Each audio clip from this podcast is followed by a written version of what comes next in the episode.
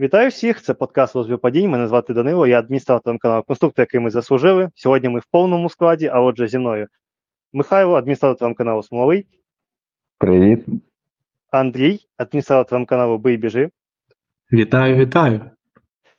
І Іван, адміністратор телеканалу «Неймовірний світ УПЛ». Вітаю. Що ж, це джекпот. Так, хочу нагадати глядачам, що так званий 17-й тур УПЛ є собою російське ІПСО, отже ми не будемо його з вами обговорювати і перейдемо одразу до підсумків цього півріччя сезону 23-24 УПЛ. І, в принципі, у нас буде така більш-менш дискусія того, що відбулося, підсумки і якісь більш-менш прогнози на майбутнє. В принципі, напевно, можемо починати. У нас такий імпровізований план і... Перше, це, напевно, фігури тренерів в нашому футболі, які, в принципі, є зазвичай головними винуватцями абсолютно всього, що у нас відбувається, і позитивного, і негативного. От, що за ці півроку відбулося в тренерах УПЛ? Що ж, перша відставка, скажімо так, гучна, це була відставка Олександра Кучера. Якщо не помиляюся, він навіть до кінця літа не допрацював, правильно? Так, його ще таке. Абсолютно вірно. Тобто так. Людина, скажімо так, Кучер, напевно, був нашим улюбленцем, у кавичках, увесь минулий сезон. І, в принципі, от те, що дійшло до його звільнення, було лише питанням часу. Думаю, добре для Дніпра-1, що це питання часу доволі швидко вирішилося. Тобто, як ми побачили, Максимов, який зміг дати хоча б імпульс дійсно непоганої гри вивести команду на перше місце. От. Але давайте подумаємо все-таки про Максима в плані того, що він може дати команді, що, куди рухатися далі, тому що останні тури ми побачили таке знову реінкарнацію Дніпра-1 Кучера. Тобто знову якась забили, а далі намагаються щось атакувати, щось кудись, а сенсу великого так і не видно. На мою думку, з нинішнім складом він вже дав максимум. Краще не буде, і гірше може зробити, постаратися, якщо буде відходити від своєї картини гри, якщо можна так сказати. Ну, подивимось. Чесно, з нинішнім складом я не вірю, що Кучер зможе щось зробити. Максимов, перепрошую. Щось феноменальне зробити, от, серйозно, це його максимум. Він вже його показав. Ну, як на мене, то можливо, на зборах дасться щось в атаці награти, щоб більш якісніше позиційно атакувати. Дніпра гравців, в принципі, той же Гуцуляк, Піхальонок, якщо вони залишаться, є. Мона щось краще робити, ніж те, що було в деяких, можна сказати, навіть останніх матчах осінньої частини, де Дніпро в позиційній атаці відверто мучилось проти суперників, які в автобус сідали.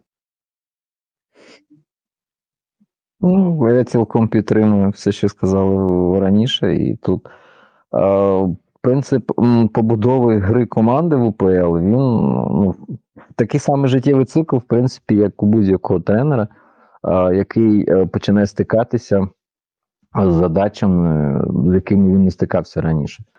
І можемо згадати Вернедуба раніше, можемо згадувати інших. Коли команда досягає якогось певного рівня, виходить на високу позицію, там перша трійка, перша четвірка, постають виклики, яких немає, коли ти граєш там відверто з позиції андердога, ти розумієш, що потрібно вистояти біля власних воріт максимально надійно, а там, можливо, якийсь стандарт, можливо, якась контратака, і ти заб'єш. Коли ти стаєш лідером, то так грати не канає. Ну, дійсно, можна проводити відрізки поєдинку таким чином, але усі 90 хвилин не можна. І тут питання навіть не стільки в тренері Максимові, хоча тренер Максимов, середньостатистичний український тренер, в принципі, пройшов ту саму школу, що пройшли інші, просто він трішки в Німеччині ще побув, тому мав можливість захопити чогось ще більш, скажімо так, просунутого, ніж ось ці радянські методички. Ну, але все одно, якщо подивитися на стиль гри команди, він занадто простий для вирішення більш складних завдань. І, правду сказали, є футболісти, але у футболістів є певні ресурси, певна межа.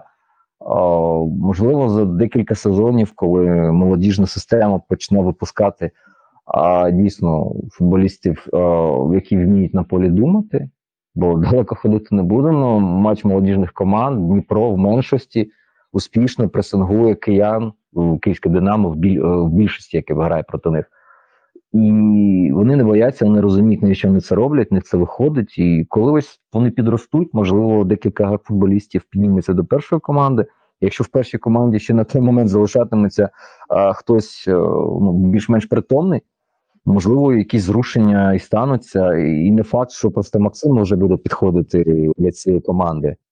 Буде потрібен хтось більш просунутий, більш розвинений в контексті побудови гри, а не просто вирішення якихось там кризових моментів.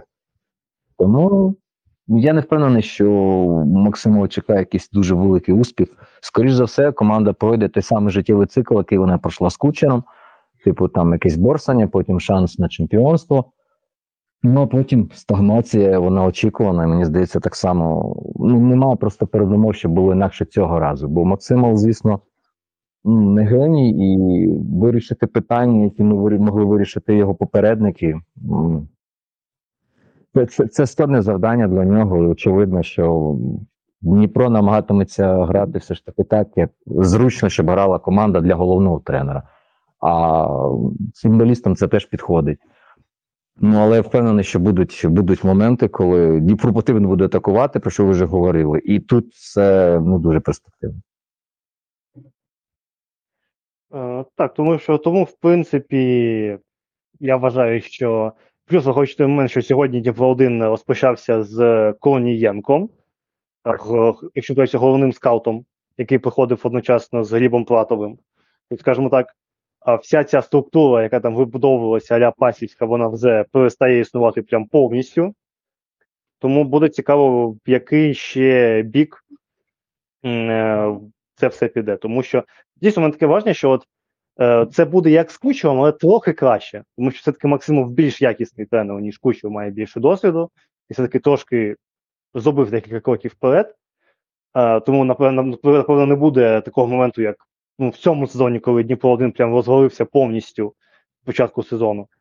Але щоб робити якийсь там крок вперед, все-таки я вважаю, що Максимова треба потримати, щоб він прям до кінця все стабілізував і потім вже далі передавав ініціативу іншим. Якщо, знову таки, на це є бажання керівництва. От. В принципі, це була така перша гучна доволі відставка. Напевно, про Зулю поговоримо в контексті всіх відставок разом, адже їх вже було 2 штуки, тому, напевно, трошки на раніше. В принципі, це півріччя вже унікальне, що відбулося звільнення по ходу сезону і тренера Шахтаря, і тренера Динамо, тому що я, напевно, не згадаю, коли востаннє, наприклад, Шахтар звільняв когось під час сезону. Ну, давайте згадаємо, Фонсека пішов, Каштов пішов, Йовічевич пішов, все це пішли вони в міжсезоння. Якщо таке і було, то десь наприкінці 90-х, початку 2000-х, напевно. Ну, напевно, це ось ще там до Оскари, напевно. Ще в часи там до Неві Оскари, може там колись там, коли тренували шахтарські серця. Може таке щось було. А Динамо, напевно, це був Блохін? Ні, Хацкевича звільнили на початку сезону. Добре. У Динамо це трошки частіше відбувається. І тобто це абсолютно унікальна ситуація, як на мене. І от, в принципі, призначення Івічовича Ван Левена, в принципі, думаю, всі погодяться, що воно було таким доволі дивним в контексті того, що звільняти тренера, який давав неякісну гру, яка не подобалася, і ставити тренера, який принципово нічого прям супер-супер не ставив. Тобто, за цією філософією, я б сказав, призначення Пушича з самого початку виглядало б логічніше. Мовно, там, ще влітку поставити Пушича, бо там Пушич є асистентом Ауне Слота і вміє ставити там хороший футбол, який подобається керівництву Шахтаря і є продовженням їх філософії, напевно. Але... красивого футболу. Втрачено, скільки було втрачено з Ван Левеном? 3-4 місяці, скільки він попрацював? Ну, якщо зі зборами брати, то десь стільки ж. Ну, от, тобто, і, ну, в принципі, всі ми бачили, що з цього вийшло. Шахтар бив рекорди щодо лонгболів, подачі і так далі. А в свою чергу Пушич, ну, знову ж таки, поки що у мене відчуття від Пушича, що це от Де Дзербі. Початок Де Дзербі, коли Шахтар дуже багато володіє, але от я, знову ж таки, називаю такий стиль футболу, коли форма гри превалює над контекстом і вмістом гри. Тобто, так, дуже круті розіграші, але, знову ж таки, я вважаю, що в якийсь момент треба задати питання, а от ми хочемо все ж таки, ну, перемагати, так, тому що це Шахтар, треба перемоги, треба брати все, і, ну, і бажано зараз. І яким чином нам допоможе там проти якогось автобусу, не знаю, умовного, ну, не знаю, умовного ЛНЗ, скажімо так. Яким чином такий стиль гри допоможе нам проти автобусу умовного ЛНЗ? Питання відкрите і питання, на яке поки що не видно відповіді, тому що, ну, може Пушич проведе збори і команда стане іншою. Але поки питань дуже багато. Для мене саме призначення Ван Левена було дуже дивне. Я не очікував, що Юченка звільнять, а ще більше не очікував, що саме Ван Левен його замінить, якщо таке дійсно станеться. Потім було взагалі незрозуміло, що ця команда хоче грати при Ван Левені. Вони то відрізок можуть видати просто чудовий футбол, реально, як з Кривбасом у них було, коли вони 2-0 вели і просто знищували їх, а потім настає повний провал, і ця команда не знає, що в ній робити, і тим самим Курбасом, з Вересом або ще з кимось. В Єврокубках схожа історія з Антверпеном була, коли перший тайм повністю провальний, другий більш-менш непоганий. З допомогою суперника виграли його. Потім так само було досить несподіване звільнення, бо коли про нього говорили, воно не сталося. Вони виграли Антверпен, а потім товариський матч з Рухом, і після нього тренера звільняють. Це було несподівано, плюс навіть не на початку міжнародної паузи, а в її середині. Призначення сильно здивувало, але то було зрозуміло, що на 1-2 матчі. І коли Пушич прийшов, то якось потроху все почало налагоджуватися. Більш схоже на Шахтар, але поки що їм далеко, навіть до того, що було при Де Дзербі в останніх його матчах. Проте будуть збори, я так розумію, що будуть трансфери, бо про них вже і Серна, і сам Пушич натякав. Побачимо, що з цього всього вийде. Ну, да, трансфери потрібні, бо, як на мене, фланговим гравцям Шахтаря наразі не вистачає креативу. Через це, в принципі, вся тактика Шахтаря в атаці йде по одному місцю. Чекаємо на трансфери. Роботу Пушича, мабуть, ще рано оцінювати. Так як, от, наприклад, роботу Луческу, яку ми пізніше обговоримо, його заміну. Але все ж таки, да. Шахтар потроху повертається до свого контролю улюбленого. Зараз збори перші для Пушича будуть. Побачимо, що він награє, бо під час сезону в нього не сильно багато можливостей було щось награти. З купою переїздів дуже далеких подекуди. Ну, я скажу чесно, мене не те, що здивувало призначення Патріка, мене більше здивувало очікування Шахтаря безпосередньо. Ну, всі ми звикли, що Шахтар – це команда, яка працює системно в селекції, вона системно працює побудові тренувального процесу, там, в маркетингу, тобто в них все системно. Тобто, якщо вони роблять якийсь крок, то він є частиною якоїсь там глобальної стратегії, якоїсь такої більшої кампанії, ніж просто рандомно, як в деяких інших клубах, якась дія, яка не має там жодного якогось контексту, просто схотілося комусь якийсь момент часу там придбати якогось гравця, або, типу, там заграти якимось чином футбол. І тут в мене дійсно ще момент призначення я не розумів абсолютно. Ну, Патрік, людина, яка, в принципі, будувала там філософію Шахтаря, ось цього нового Шахтаря зразка. Завдяки йому ось був започаткований ось цей рух до виховання футболістів, все ж не стільки фізкультурників, скільки дійсно ось футболістів. і Судаков, Бондаренко, Крийськів, ну, вони з'явилися в першу чергу через те, що там 12, 13, 15 років тому вирішили, що потрібно дійсно цим займатися, бо за цим майбутнє. Ну, але коли він прийшов і мені чесно якось дивно, що очікували, що він буде продовжувати ось цю лінію, яку гнули попередні наставники.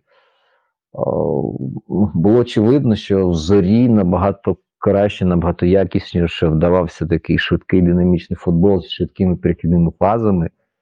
І тут просто виник певний конфлікт, бо всі ми знаємо, всі ми пам'ятаємо, що виковувалися такі гравці, як Судаков, Бондаренко, під контроль, під довгі розіграші, де більша частина атаки вона доволі статична, де динаміка виникає там під час певного моменту, коли футболісти бачать там десь відкритий простір, починають різко пришвидшувати рух м'яча, тобто все має певну систему. І коли ти одразу починаєш грати в такий досить швидкий футбол, де тривалість володіння зменшується там з 10-12 передач до 5-6, будуть проблеми.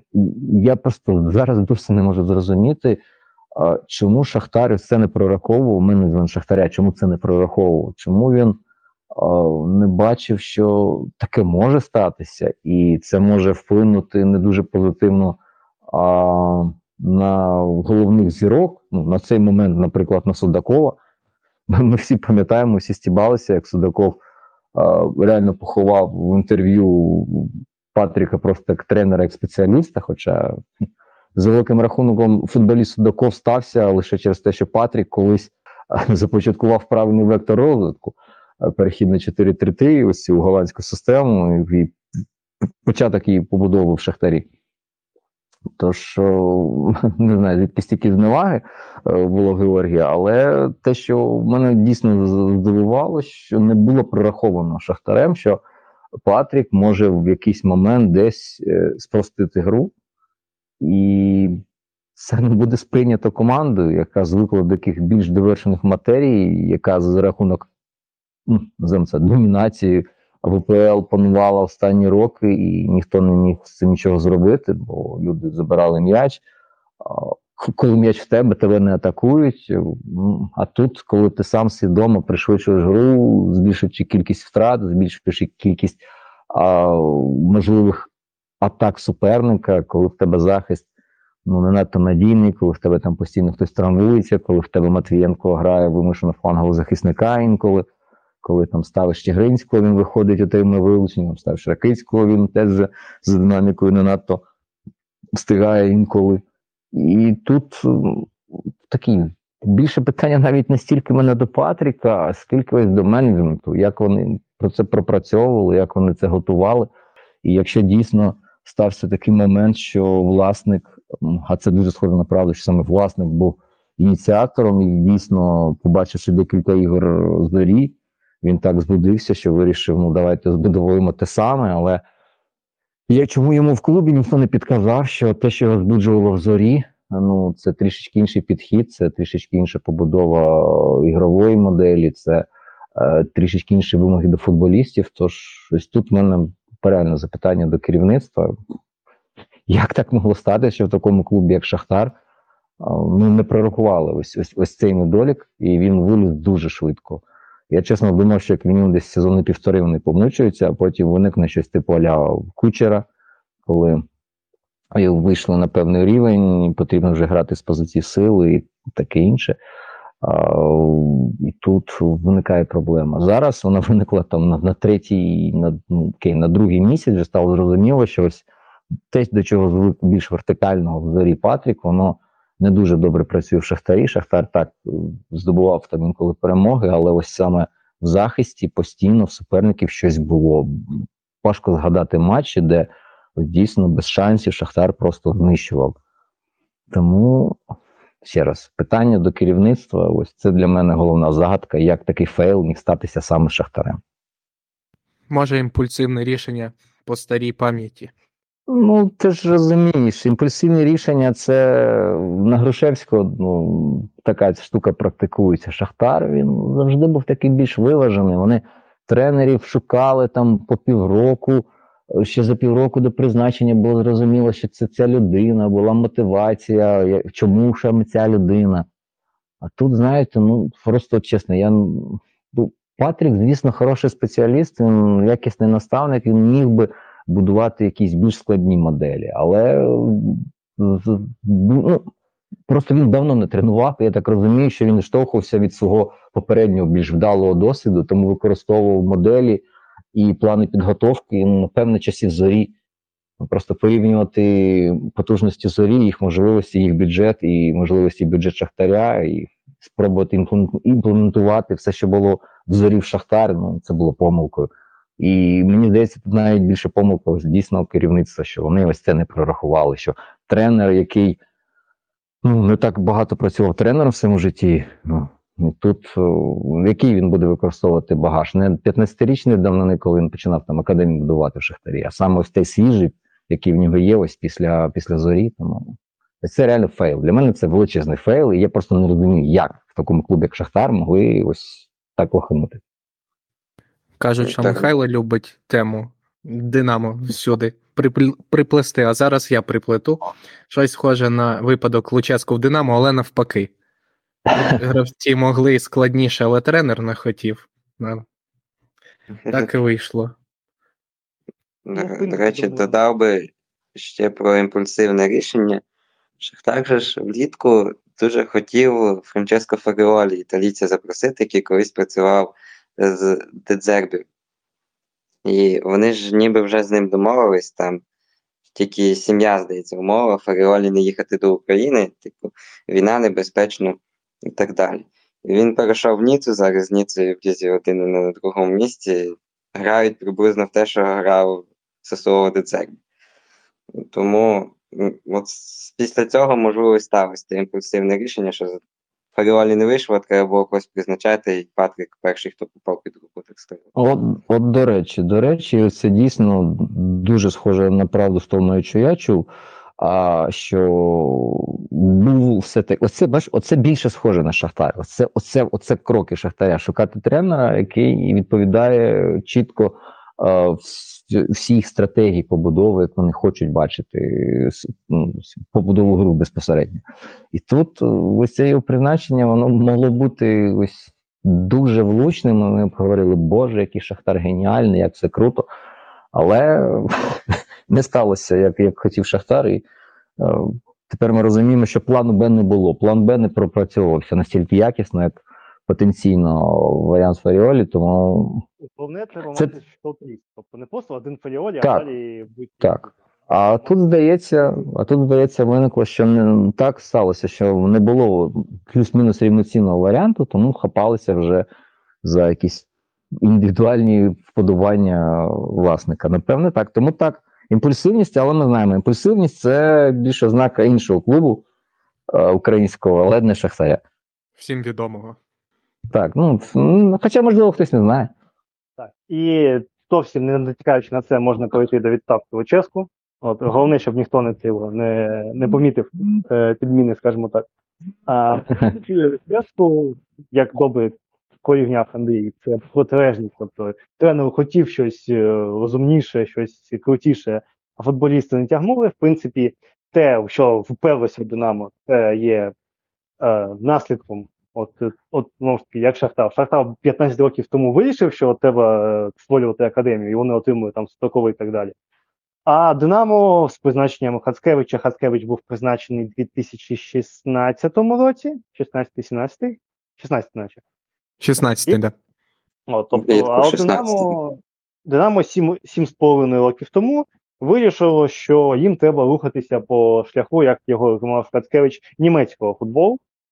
І, в принципі, за ці 7 років німецького футболу ми отримали той факт, що де-факто Динамо, як Луческу прийшло, і як зараз Луческу грає команду, якщо подивитися на склад, то нові гравці – це зазвичай вихованці, які ще якимось там чином були ще присутні за часів Реброва і іспанців. Так, тобто, якщо навіть подивитися на стартовий склад, я впевнений, що більшість – це, не буде жодного трансферу за гроші. Я можу помилятися, абсолютно все це те, що з академії підпитувалося. Так, тобто йшов Вербіч, на його місце приходили більш-менш там люди з академії або Кабаєв. Так, тобто, ну, добре, Кабаєв це за гроші. О, згадав. Ну, там не гроші, там мішок картоплі і, здається, права на якогось футболіста, але не пам'ятаю на якого. Там, здається, навіть трохи віддав. Це був танцев. Це хоча б людина прийшла з іншого клубу і, ну, і це все. Знаєш, це не трансфер з, як на трансфермаркеті, трансфер з Динамо Ю-19 до Динамо. Тут все-таки прям трансфер. А так, все, що купувалося, на жаль... Почекай, а що ти маєш проти трансферу з Ю-19? Не зрозумів. Ну, скільки якісних футболістів Ю-19 дало? Ну, ні, я кажу про те, що це трансфер з іншого клубу. Я кажу, що це робота саме скаутської служби. Це, я зараз кидаю каміння в скаутську службу, будь ласка, не заважай. Тобто, хотів пожартувати. Ну, я зараз буду захищати, бо скаутам реально в УПЛ, ну, от їм було шукати в останні роки. Судакова забрали, завербували раніше. Я кажу про більш таке... Легіонерів. Наприклад, це, може, це... недостаток комунікації між Луческу і скаутами. Так? От, оце більш схоже на правду. О, тобто привозили, ну, наприклад, Лонвик. Ну, Лонвик не заграв, скоріш за все-таки через війну, і що він там звинтив, бо мені здається, Лонвик був найсильнішим легіонером. Ні, ну, слухай, ну, він нормальний футболіст, якщо порівнювати його з центральними півзахисниками Ю-19 нинішнього, або Ю-21 там останніх трьох сезонів, коли ще Ю-21 була. Ну, він хороший якісний футболіст. Питання просто, що в нього в голові, як він дійсно оцінює нинішню ситуацію. Він, коли почув, як працює ПВО, він злякався. Тобто, знову ж таки, це ось питання того, що в клубі немає взагалі розуміння, тобто скаути не розуміють, чого хоче Луческу, Ю-19 не розуміє, чого хоче, що хоче грати в основу, або розуміє і просто так не грає. І так вийшло, що просто склад, який зараз є, не витягував те, що хотів Луческу, бо не привозили, не було присутні легіонерів, які б це могли підпитати, а всі плюс-мінус гравці, які це розуміли, або були продані за серйозні кошти в Європу, і ми потім по них поговоримо, що в принципі... Або травмовані. Так, або травмовані, і де-факто все. Тобто, і Луческу, от я, знову ж таки, напевно, вже задовбав порівнювати з ФМ, от в футбол-менеджері, от ти ставиш якусь тактику, і все, і ти хочеш, щоб суперники під тебе прогиналися, бо ти крутий, все. Ти не змінюєш тактику, не адаптуєшся, і ти просто хочеш, що ти поставив тактику, вона на папері, вона це хороша тактика, хай її слідують. А от прийшов Шовковський, ще за часів виконуючого обов'язки, він все-таки більш гнучкий, це більш відхід від того, що ми номер один, ми домінуємо, ми з м'ячем, і ми диктуємо свої умови. Він сказав, добре, а давайте ви нам спробуєте подиктувати умови, і в принципі, як виявилося, цей склад більш ніж впорається з тим, щоб підлаштовуватися, тобто тренерський штаб достатньо кваліфікований, щоб знаходити слабкі місця команди, як, наприклад, Кривбас, і бити по ним. І, ну, поки що видно, що Шовковський є менш принциповим відносно свого стилю гри, тобто він не хоче, або ми так граємо, або ми помираємо. Він все-таки зацікавлений в тому, щоб демонструвати результат, використовуючи ті ресурси, які в нього є. Ну і поки що видно, що він з цим спориться. Тому що це питання ще більше по майбутньому, бо, наприклад, коли повернеться Ярмоленко, я так розумію, він повернеться на більш-менш всю весняну частину компанії. Яким чином це буде реалізовуватися? Тобто, чи буде це все-таки підхід до чогось більш, повернення до чогось а-ля Луческу, але трохи переробленого? Ну і, знову ж таки, по всіх тренах, які ми говоримо, треба ключовий фактор. Вони зможуть провести своє перше міжсезоння. Тому що міжсезоння це супер важливо для кожного тренера. І що для Пушича, що для такого ми ще говорили, про Максимова, про Шовковського зараз, у них буде міжсезоння, ти можна щось награти, щось поміняти, щось підналаштувати. Тому поки що видно так, що, тому що ми абсолютно не знаємо, хто такий Шовковський як тренер. Тобто те, що він зараз робить, бо це його стиль, або те, що він зараз робить, це він так робить, бо у нього немає іншого вибору. Бо він хоче, наприклад, хоча б показати результат, щоб позбутися приставки виконуючого обов'язки, що він, в принципі, зробив. Тобто, поки що дуже багато питань, дуже мало відповідей, тому будемо дивитися, що далі. Мені здається, Шовковський може набагато більше. Бо от, наприклад, мій тренер, навіть дитячий, з ним в одній команді одного віку грав за «Динамо», ще за дубль, за молодіжку. Він розповідав, що Шовковський дуже начитаний, дуже розумний. Казав, що найрозумніший в команді, і він вважає, що в нього велике тренерське майбутнє. Це ми з ним ще говорили ще 5 років тому. Тобто, ще коли Шовковський тільки-тільки навчався на тренера. Тому, я думаю, з більш якісним підбором футболістів він би і гру став більш якісну, більш наближену до того, що хотів би бачити Луческу. І ще, да, про Хацкевича і німецький футбол. Він поставив німецький футбол, але взяв за приклад Борусію Дортмундську, тому у нас такі проблеми. Або Баєр. Старий. Ну да, не сучасний. Старий, до хабі. Те, що не Леркузен. Дуже невер, бо... Ну, зараз, дійсно, Шовковський виглядає людина, яка знаходиться на своєму місці.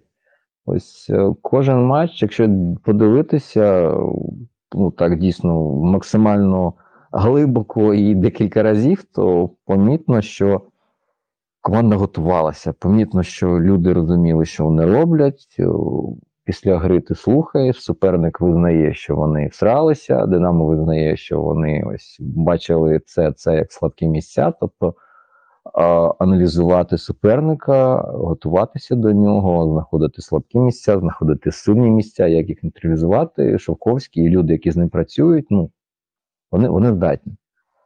Тобто все ж таки впирається в стелю можливостей гравців. Напевне, все ж таки сталася певна переоцінка цих можливостей свого часу. Всі думали в клубі, в системі, що якщо Динамо на контратаках загнало там Барсу 19 чи Баварію 19, це буде означати, що команда буде знищувати колгоспи на рівні УПЛ просто ось так на ізі. Ну, бо це ж типа Барселона, типа там Баварія. Насправді ми навіть в останньому матчі проти Оболоні бачили. В Оболоні вилучення. Динамо як півник на курку залізає в курнику, але ну, яєць немає. Перше яйце вилізло десь яка там 60 якась хвилина, до цього маючи 40 з чимось хвилин більшості. Тому проблеми в команди є, і вони нікуди не поділи. Зараз, якщо говорити, що там Динамо вийшло кризи, то ніхіра, ніхто ні в якої кризи не вийшов. Просто Шовковський, йому стає інтелекту, за це я його відзначаю постійно. Розуміти це, що команда повинна уникати усіх тривалих фаз володіння, бо футболісти ну, просто не розуміють, що робити з м'ячем, бо ні Костюк, ні Дроценко раніше, там, ще Іщенко, коли екскурсії дітям проводить базою, ну, вони не розповідають про це. Там стоїть завдання вигравати, медалі, щоб отримувати премії, там 13-ті зарплати і все таке інше. Ніхто не цікавиться розвитком інтелекту футболістів, бо це вимагає від тебе інтелекту. А щоб мати цей інтелект, потрібно розвиватися, потрібно якось змінюватися. Якщо подивитися, що і як грають команди тренерів, які зараз працюють з молодіжними командами, починаючи в U15, кожен рік те саме. Тобто в U15 вони доросліші переходять в U17, тренер переходить з ним в U17 з тим самими дітьми, і вони знову грають те саме. Тобто немає якогось розвитку, немає якогось переходу. Потім вони потрапляють в U19 з U17 до Костюка, і тут, розумієте, тут можна Костюка сварити навіть не через те, що він робить фактично зараз те саме, що робить Шовковський. Він бачить, що в нього є, і він розуміє, що з тих дріб, наприклад, ну, не можна зліпити якісь хороші меблі. Можна просто їх кинути в топку, спалити, хоча б там зігріти хату. І, власне, те саме Шовковський зараз робить, і, власне, те саме робить багато вже років Костюк. Мене просто інше трішки мулює, чому Костюк не йде до керівництва і не намагається це пояснити, не намагається знайти якийсь кабінет, де його почують, і почують ті, хто приймають рішення. І скажуть хлопці, ну камон, давайте якось рухатись, давайте якось думати. І зараз, якщо нічого не буде змінюватися, а нічого поки не буде змінюватися, то Шовковський реально виглядає оптимальним кандидатом перш за все через свій авторитет. Бо якщо просто порівнювати авторитет Шовковського і авторитет Костюка, то ну, тут без варіантів, що Шовковський набагато авторитетніший, набагато досвідченіший гравець, він більше бачив, він більше статусних змагань через себе пропустив, тому все знову впирається, як ми говорили про Дніпро-1, як ми говорили про Шахтар, тренер має відповідати квалітету гравців. Коли ти запрошуєш Луческу, Луческу звик працювати з хорошим, якісним футболістом. Коли в нього в Динамо було, скажімо так, ну не 11 якісних футболістів, хоча б 6-7, там ще щось могло працювати. Коли втрачаються дорогоцінні ось ці мізки разом з трансферами, замість заходять футболісти, які звикли грати в більш простий футбол, ну, виникає проблема. Тому зараз Шовковський на своєму місці, і судячи з того, він здатен розуміти найпростіше, він не настільки, він, як це правильно сформулювати, не настільки зациклений на ось тому, що він хоче бачити, він поки розуміє, що потрібен результат, бо результат – це хоча б якийсь певний психологічний фактор для гравців, підтвердження, що вони хоча б щось вміють. І питання в тому, що так довго тривати не може. Зараз всі говорять, що Динамо вийшло з кризи, але ну, от перший зимовий тур, там гра проти 19-25, буде вилучення там, на 10-й, 20-й, 30-й хвилині, і будуть ті самі муки. І я не впевнений, чесно, що за зиму щось зміниться радикально. Бо щоб за зиму щось змінилося радикально, потрібно певне вливання інтелекту, мізків. За рахунок кого це може статися? Ну, поки не видно таких героїв, що можуть дійсно додати інтелекту, відповідно, урізноманітнити гру команди у фазах володіння. Тому я б так сильно не педалював би ось цю тему, що міжсезоння, що це якась можливість. А Динамо просрало ось цю можливість 6,5 років тому. Бо якби цей іспанський вектор продовжували, можливо, Шапаренків ми б побачили більше. Можливо, нинішній Царенко, він був би більш готовий до викликів саме зіграти з позиції лідера, повноцінний плеймейкер, повноцінний квотербек, якщо використовувати термінологію з іншого спорту. Так просто зараз немає кадрів, щоб грати в щось більш розумне. Тому я не впевнений, що в міжсезонні це змінить, і я не впевнений, що навіть 1-2 трансфери це змінить. Ну, я підсумовуючи, скажу, що будь-який тренер залежить від того, яких він гравців має в себе складі. І Луческо, коли він починав Динамо, коли в нього були Шапаренко, Депена, здається, тоді ще був, Циганков, Буяльський, Сидорчук, інші гравці тогочасні, то він з ними став чемпіоном, дійшов, спочатку не дійшов, а з другої спроби таки дійшов до групового етапу Ліги Чемпіонів. І давав... Та навпаки, він 2 рази поспіль і заходив у Лігу Чемпіонів. Це потім вже почалася історія така не дуже весела для фанатів Динамо. Я просто ще як добре, що я фанат Оболоні. Хацкевича додав туди. Коли ж вже багато з цих гравців пішли, зокрема легіонери, Вербіч, Депена, пізніше Циренков, то спочатку вже було щось важко зробити з цією командою. От з'явився Ярмоленко, якийсь блиск надії для вболівальників Динамо. З'явився, що ця команда щось зможе, що Ярмоленко і Буяльський на такому рівні зможуть вирішувати, здобувати результат. Ну це як людина вмирає і йому ось укол адреналіну роблять в серце. Ось це був трансфер Ярмоленка. Це ось цей укол адреналіну в серце. А потім цей адреналін розійшовся і по організму, і все, і все. І травма, а нової дози немає. І мертвий пацієнт, він таки вмер. Те, що мало стати. Ще Сидорчук пішов на додачу до того, а Брашко був не зовсім готовий до того футболу, в який грав Динамо, в який хотів грати Луческу. Команда почала порти, Луческу теж. В останніх матчах він просто вже психував, кричав на гравців, вимагав від них того, що колись Шахтар робив, бо Динамо його перший сезон робив.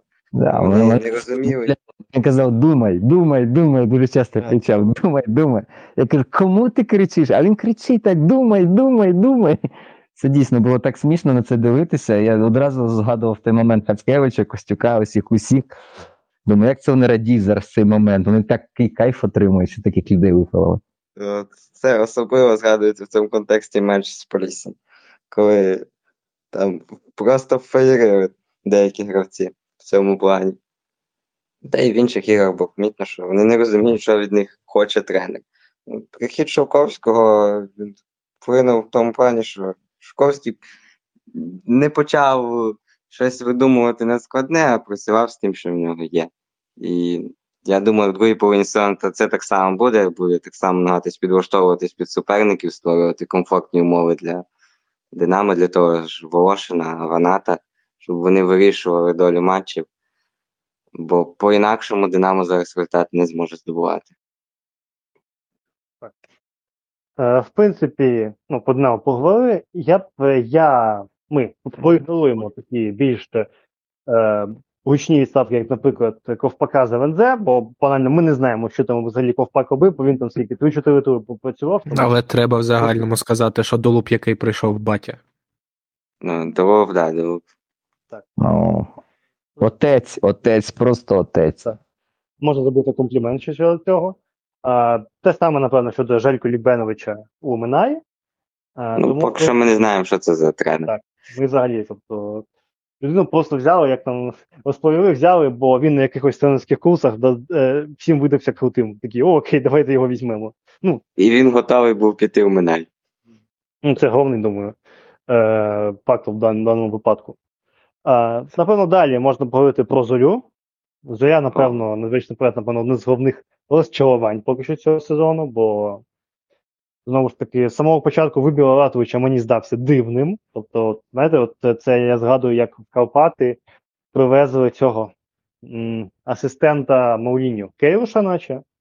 Чи когось такого? Якось, чи Кейруш, чи Мораєш, щось таке. Був якийсь такий тип. Португалець, коротше.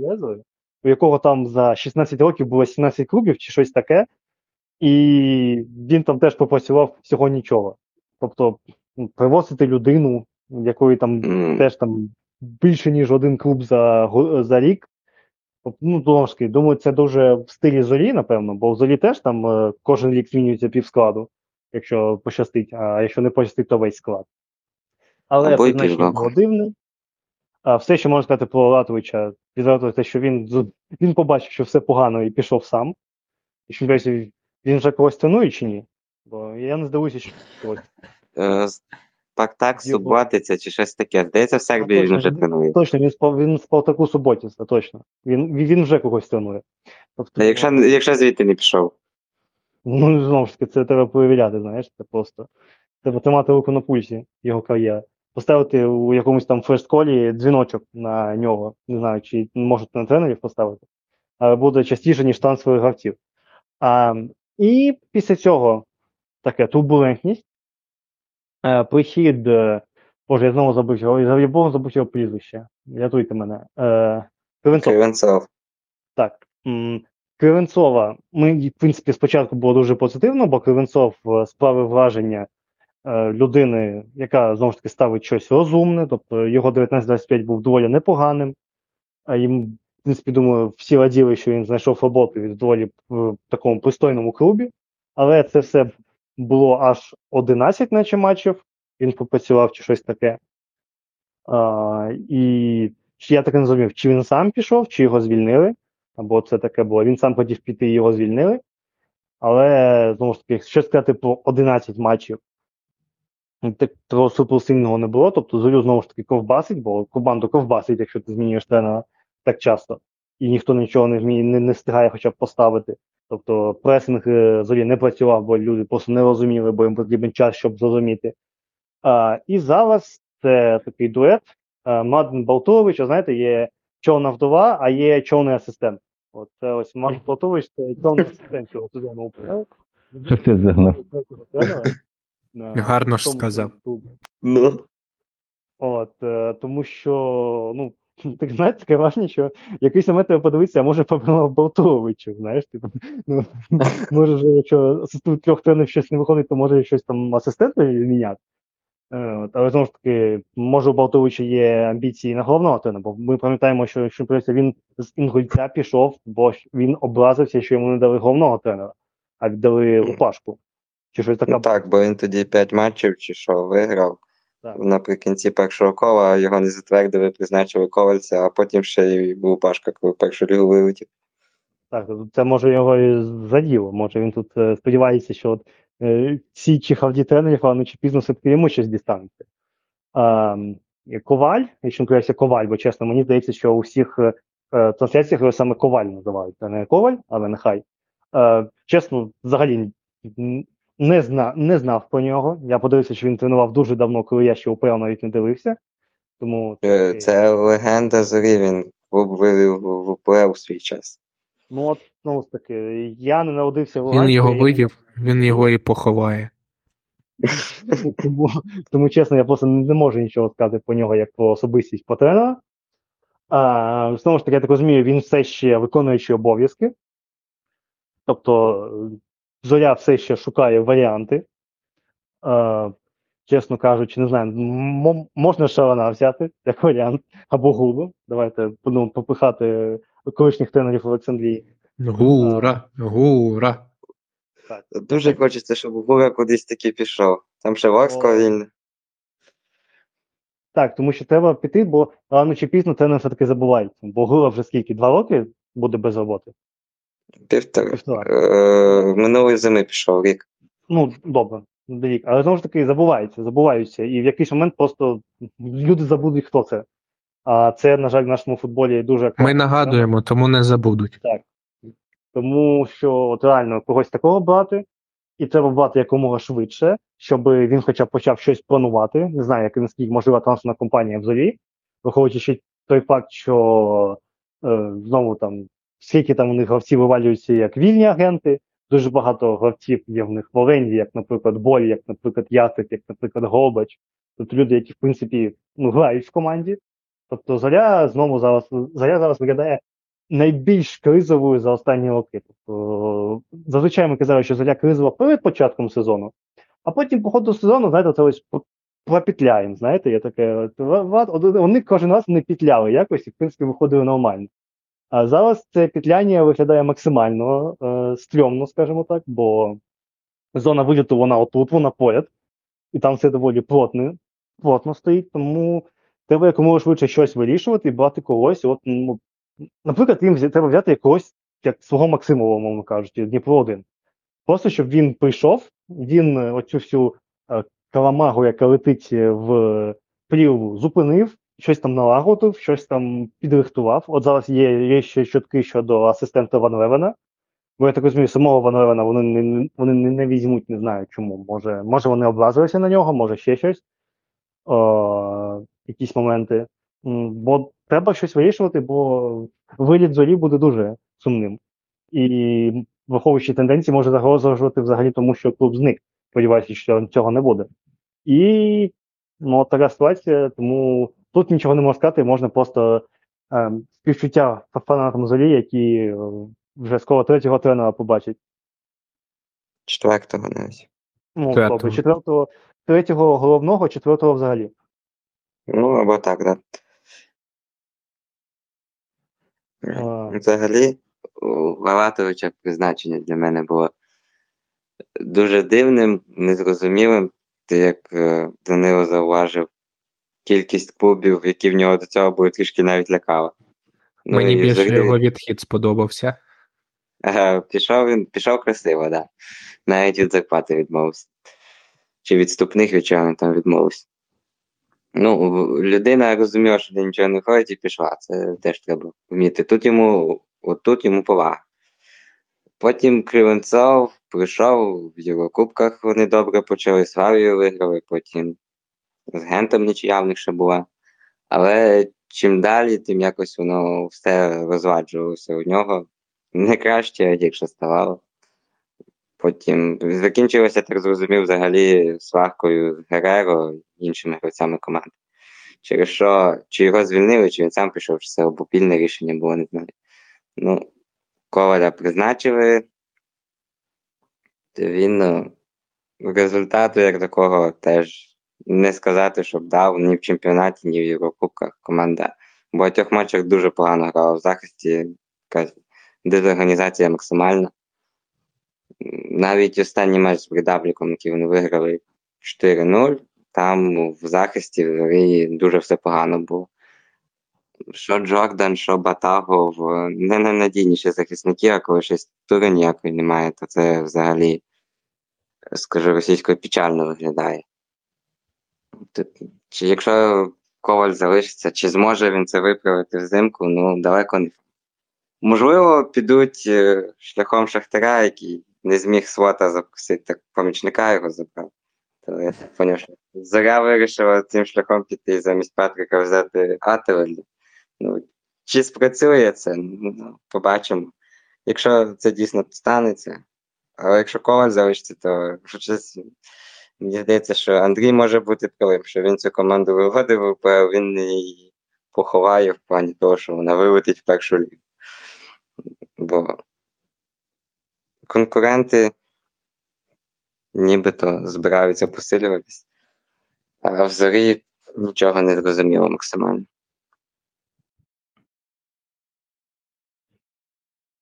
Прям незрозуміло в Кубі. Бо футболістів контракти збігають, орендованих теж вистачає, яких можуть за бажання, напевно, смикнути. І що це зараз буде? Не хочеться дійсно, щоб команди зникали, бо у нас і так багато залишилося. Але з таким підходом, такою кількістю фейлів, в Зорі мало шансів вижити ось з таким рівнем менеджменту в процесах. Є лише менеджмент у Динамо, бо був тільки менеджмент Зорі. В Зорі це взагалі це еталон просто абсолютно нічого нерозуміння в нашому футболі. Тобто там реально, мені здається, що кулка, який відрубають голову, і в якому секторі вона впаде, тоді вони і роблять. Бо, ну, абсолютний рандом. Тому дійсно весь цей час це тренер проти менеджменту в Кубі було. Тобто кожен раз тренери, незважаючи на те, що і менеджмент просто палки в колеса, вони все-таки щось вивозили, але, на жаль, рано чи пізно це закінчується. Ну, з тренерами вгадували, спочатку Вернедук, потім Скрипник, потім Ван Левен, а ось настав момент Валатовича, не вгадав. І все посипалося. Що ж, і, напевно, остання така, більш-менш гучна. Це напевно, такий перший тренерський трансфер не від Шахтаря, напевно. Це Скрипник, який приходить з Ворсклі до Металіста 1925. Це було офіційно теперішньо буквально нещодавно. В принципі, щодо 1925, то очевидно, що з приходом нових заможних інвесторів буде підсилення, буде розширення бюджету. Зараз вже йдуть чутки, що Юченка хочуть купувати. Тобто для Скрипника, бо я так розумію, Скрипник от Юченка всюди за собою тягає. Він Юченка привіз в Зорю, потім він Юченка взяв з собою в Ригу, потім він взяв його з собою в Ворсклі. В принципі, на всіх етапах його кар'єри після Вердера був Юченко. В Ризі, здається, не було. Рига була перед Зорею, і, здається, там Юченка не було. Ну, а після Зори, да, він його. Ні, чекай, Скрипник був. Коли Скрипник був в Ризі? Перед Зорею. А-а-а. Він їм з чемпіонами зробив і пішов у Зорю. Може, перепрошую, бо в мене чомусь таке було важливо, що він пішов. Ні, він був в Ризі. Він був в Ризі просто не одночасно зі Скрипником. А, окей. Я чомусь пам'ятаю, що він був в Ризі, що Скрипник був в Ризі, щось у мене чомусь з'єдналося, що вони там були разом. Добре, перепрошую. Дійсно так і є, я зараз от перевірю. Що ж, в принципі. Тобто, подивимося, які саме це будуть бюджети, тобто, наскільки це буде масштабне розширення. Тобто, в принципі, думаю, 19-25 вже сміливо, можна їх так, ну добре, не сміливо, олівчиком, дуже таким серйозним олівчиком помітити, що вони виходять з боротьби за виживання і приходять більш в категорію середняків. Тобто, подивимося, що буде далі, але, в принципі, десь там, може, поряд з Колосом будуть. А от щодо Ворсклі, питання великі, тому що Ворскла це теж команда з доволі таким унікальним менеджментом, із президентом, який там чи то сидить, чи то не сидить, чи екстрадують його. Президент-тікач. Президент Шрёдінгера. Так, це просто незрозуміло, розумію, що Скрипник звідти і пішов з цього приводу. Таке, умовно, певно, пониження щодо статусів клубу, але щодо стабільності і всього іншого, думаю, він тільки виграє. Навіть більше перспективи, не стільки стабільності, бо стабільність 25-х забезпечує одна людина, точніше забезпечувала, Олег Мозі. Тільки хотів сказати. Так, тобто, сподіваюся, що це тимчасове, не знаю, що це, божевілля від Голодяка у вигляді Мозія на банці квічиться за Скрипника, бо, думаю, Скрипник не є, не знаю, хоча тобто, людина тримала в основному складі Волстрі, цього, боже. Антана? Ісенка. Ісенка.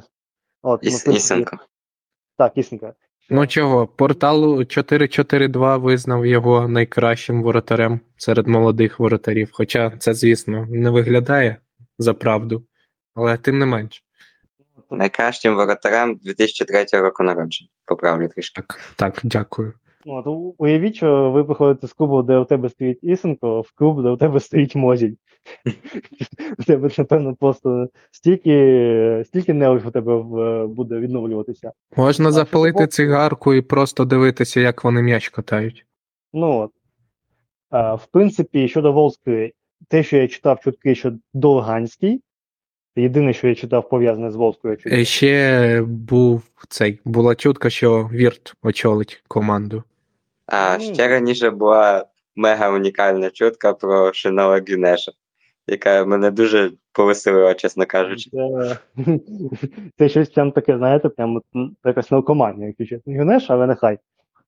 Та це наш український сайт, там якийсь місцевий полтавський придумав цю новину, дали посилання на Фанатік, а на Фанатіку цієї новини взагалі не було нічого. Це фейк-ньюс, що навіть Фанатік про це написав. Тобто Фанатік, буквально батько всіх турецьких фейк-ньюсів, навіть вони цього не придумали. Тобто, так, уяви рівень цього нахрюку. Вони, може, про Ворску просто не знають. Ну, і, в принципі, після цього реально, те, що я побачив у виконанні, ну, можна сказати, Довганський, такі чутки, в принципі, думаю, Довганський, його почали порівнювати з Шовковським, я бачив, але це абсолютно нерелевантно, тому що, в принципі, перші півроку своєї кар'єри Шовковський витратив на те, щоб пояснити, що він не є тренером голкіперів. Тобто, коли його взяли в збірну, він на кожній прес-конференції, де його питав, він так починався: я не треную голкіперів, я просто тренер. От, Довганський – це буквально тренер голкіперів, причому, я так пам'ятаю, доволі давно він вже є тренером голкіперів. Фаховий, да, бо виховав половину українських кіперів. Яку не виховав Михайлов, ось одну половину українських кіперів УПЛ виховав Михайло Михайлов, а іншу виховав саме Довганський. Тобто, і після такої, тому що це, знову ж таки, це вже профіль, це вже у тебе досвід, і так переходити з однієї сфери роботи, мовно кажучи, тренерства, у цього головного тренерства, навіть виконуючи обов'язки, це, мені здається, більше сигналізує про те, що Ворсклі банально нема кого брати. І вони вже і всіх з собою забрав Скрипник, і от хто залишився після Скрипника у тренерському штабі, от той буде головним. Це ось просто це як під час, напевно, бойових дій на всяких там човнах, що після загибелі командира переходить до його асистента, після асистента переходить далі, це ось ланкінг. І от тут те саме. От пішов тренер, він забрав з собою всіх, хто вище всіх по ієрархії. І от останнім в ієрархії залишився Довганський. Хто залишився, ну ти і будеш головним. Призначаємо тебе головним. Щось таке я бачу, тому що об'єктивних причин призначати людину, яка там, скільки він вже років тренер голкіперів, не особливо, коли вже все. Ну, вже перерва, вже далі тільки збори. Одне діло призначити там на 2-3 тури, щоб він покерував, а ставити виконуючи обов'язки прямо перед зимовою перервою, це щось абсолютно нечуване. Тому теж пахне не дуже хорошим менеджментом. Щодо Скрип... доказує. Так, кажи, я вже все. Щодо Скрипника в Металісті, то, мені здається, Металіст точно має підніматися. І враховуючи їх фінансові можливості, які, схоже, Не на рівні Полісся, звісно, але на доволі добротному рівні для УПЛ, десь, може, як Колос. Тому у Скрипнику нарешті мають дати гравців для його улюбленого ромба, який він зможе будувати. Можливо, повернеться до нас та команда, яка була в Скрипника в першому його сезоні в Зорі, коли дійсно можна було захоплюватись футболом цієї команди. Можливо, щось подібне йому вдасться відтворити в цьому Металісті. Бо у Ворсклі, з тим менеджментом і трансферами, які були, це було дуже важко зробити. А щодо Ворсклі, тут все дуже туманно. Я ось читав інтерв'ю, здається, віце-президента клубу Лисака. Якщо я не помиляюсь, така в нього посада. Він сказав, що вони шукають тренера, і це розглядають дуже багато кандидатів, серед яких в основному колишні гравці Ворсклі. Тобто, як там, полтавські серця, чи як це буде правильно назвати. І серед них є іноземці. Не? Чомусь мене прізвище Далку зразу виникло, які десь там Косово тренують. Я буквально одразу в мене в голові, що Далку. Він десь там в Косово ніби тренує. От щось мені він зразу згадався. Побачимо. Дійсно, в зміні тільки Довганського прізвище випливало і Вірта, але потім сам же Вірт це все спустував, тому побачимо, що це буде. Скрипник теж за день до переходу в Металіст спростував. Він не так спростував, як сказав, що цей, що всі мої вимоги знають. А тут Вік прямим текстом сказав, що з ним ніхто не зв'язувався. Так, там Скрипник, знаєш, він там так трохи овіював, знаєш, взагалі-то так, є там щось, але ні. Тобто там після цього відповіді я точно зрозумів, що він переходить. Це історія як з повістками для Оболонь. В якій заява спочатку одне пишеться, потім частина заяви прибирається. А потім директор інтерв'ю зовсім інше каже. Але це інша тема взагалі. Ще до Ворсклі, то побачимо, хто їх буде тренувати. Про Довганського ще сказав би, що, наскільки я розумію, він тільки воротарями займався. До тренувального процесу польових гравців він не мав відношення. І що з цього може вийти? Тим більше, це дійсно не кейс Шовковського, який, по-перше, і в штабі працював, і взагалі у нього ніякого простою не було, а тут Довганський весь час з голкіперами, скільки років він вже як тренує їх, і призначати його головним тренером при цьому, це дуже дивно виглядає, якщо це дійсно станеться. В принципі, будемо сподіватися, що буде, хоча б Далку. Знаєте, Далку хоча б таке ностальгічне, що... ще я пам'ятаю, як ми дає нулі. Це ще один, коли я пам'ятаю. А більше ніколи легіонерів згадати і не можу. Оце, уявляєте? Не пам'ятаю. З жовтих карток чи щось таке, в принципі, може повернеться. І команда є якісь виправди щодо жовтих карток в УПЛ. Щось таке, напевно. Він же, здається, рекордсмен Ворсклі за кількістю матчів, якщо не помиляюсь. Такий собі... Чесноков має бути рекордсменом. Може Чесноков уже побив, бо я пам'ятаю, що Далку колись точно рекорд належав. Далку, напевно, міг бути, але Чесноков вже, забагато грав, що Ворсклі буде побити рекорд, тому це вже таке. Напевно, так і є. Так, напевно, в принципі, з таких ми пройшлися по всім, згадали всі такі френські перестановки. Можна, в принципі, підбити взагалі підсумки цього півріччя в УПЛ, розчарування, сюрпризи і так далі. В принципі, для мене досі головний сюрприз – це Оболонь. І те, що вони не на останньому місці, де Минай, може навіть гірше. Тому що, дійсно, команда перевершила і всі можливі очікування, які від них були. І дійсно показує непоганий футбол. ЛНЗ, можна сказати, похвалити, що вони доволі так нормально в серединці таблиці тримаються. Полісся, напевно, не очікував аж настільки високо. Але, знову ж таки, ми маємо говорити про це в контексті того, що Шахтар, що Динамо конкретно забуксували. Тут це ми маємо говорити. Плюс матчів їм не вистачає. Перенесені матчі. Там все одно на тоненького всі будуть. Тобто, ми маємо говорити, що цей чемпіонат має найбільш, напевно, рівну наразі топ-п'ятівку. Тобто з топ-5 там відстань між 5-го і 1-го місця скільки? Максимум 3 пункти. навіть менше. Ну, якщо б зіграли б всі, то було б 2 пункти. Між Поліссям воно було б 5-м. Якщо Динамо, Шахтар свої матчі повиграють, то в них буде по 30... ні, 5 очок. Це вже фігуровий математик. Ну, тобто, 5 очок буде виглядатиме, це мало. Тобто це 2 невдалі тури і все переграється.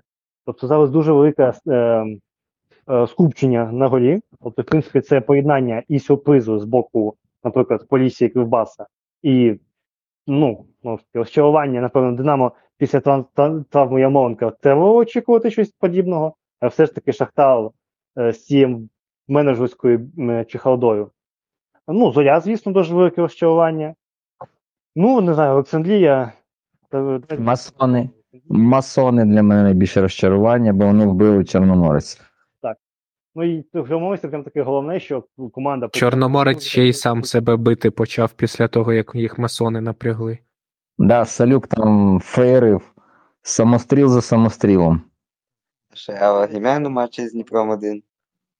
Да, і таке було.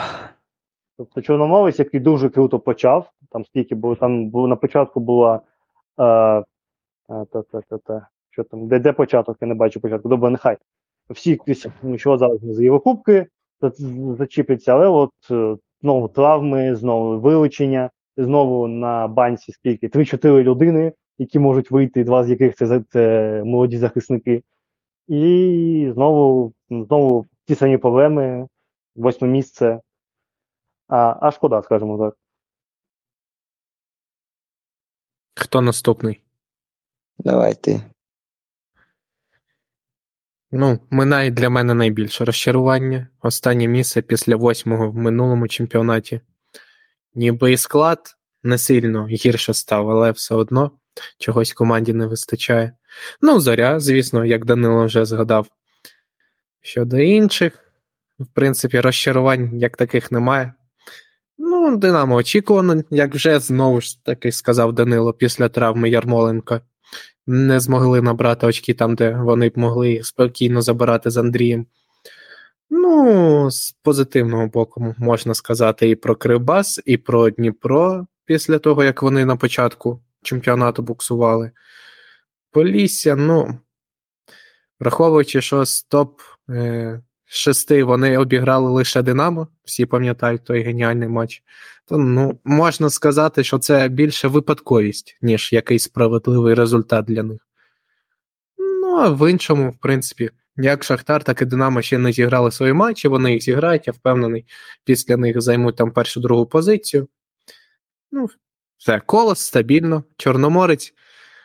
Чорноморець знову ж таки стабільно, у них все добре, а потім стабільно все погано. Нічого не змінюється.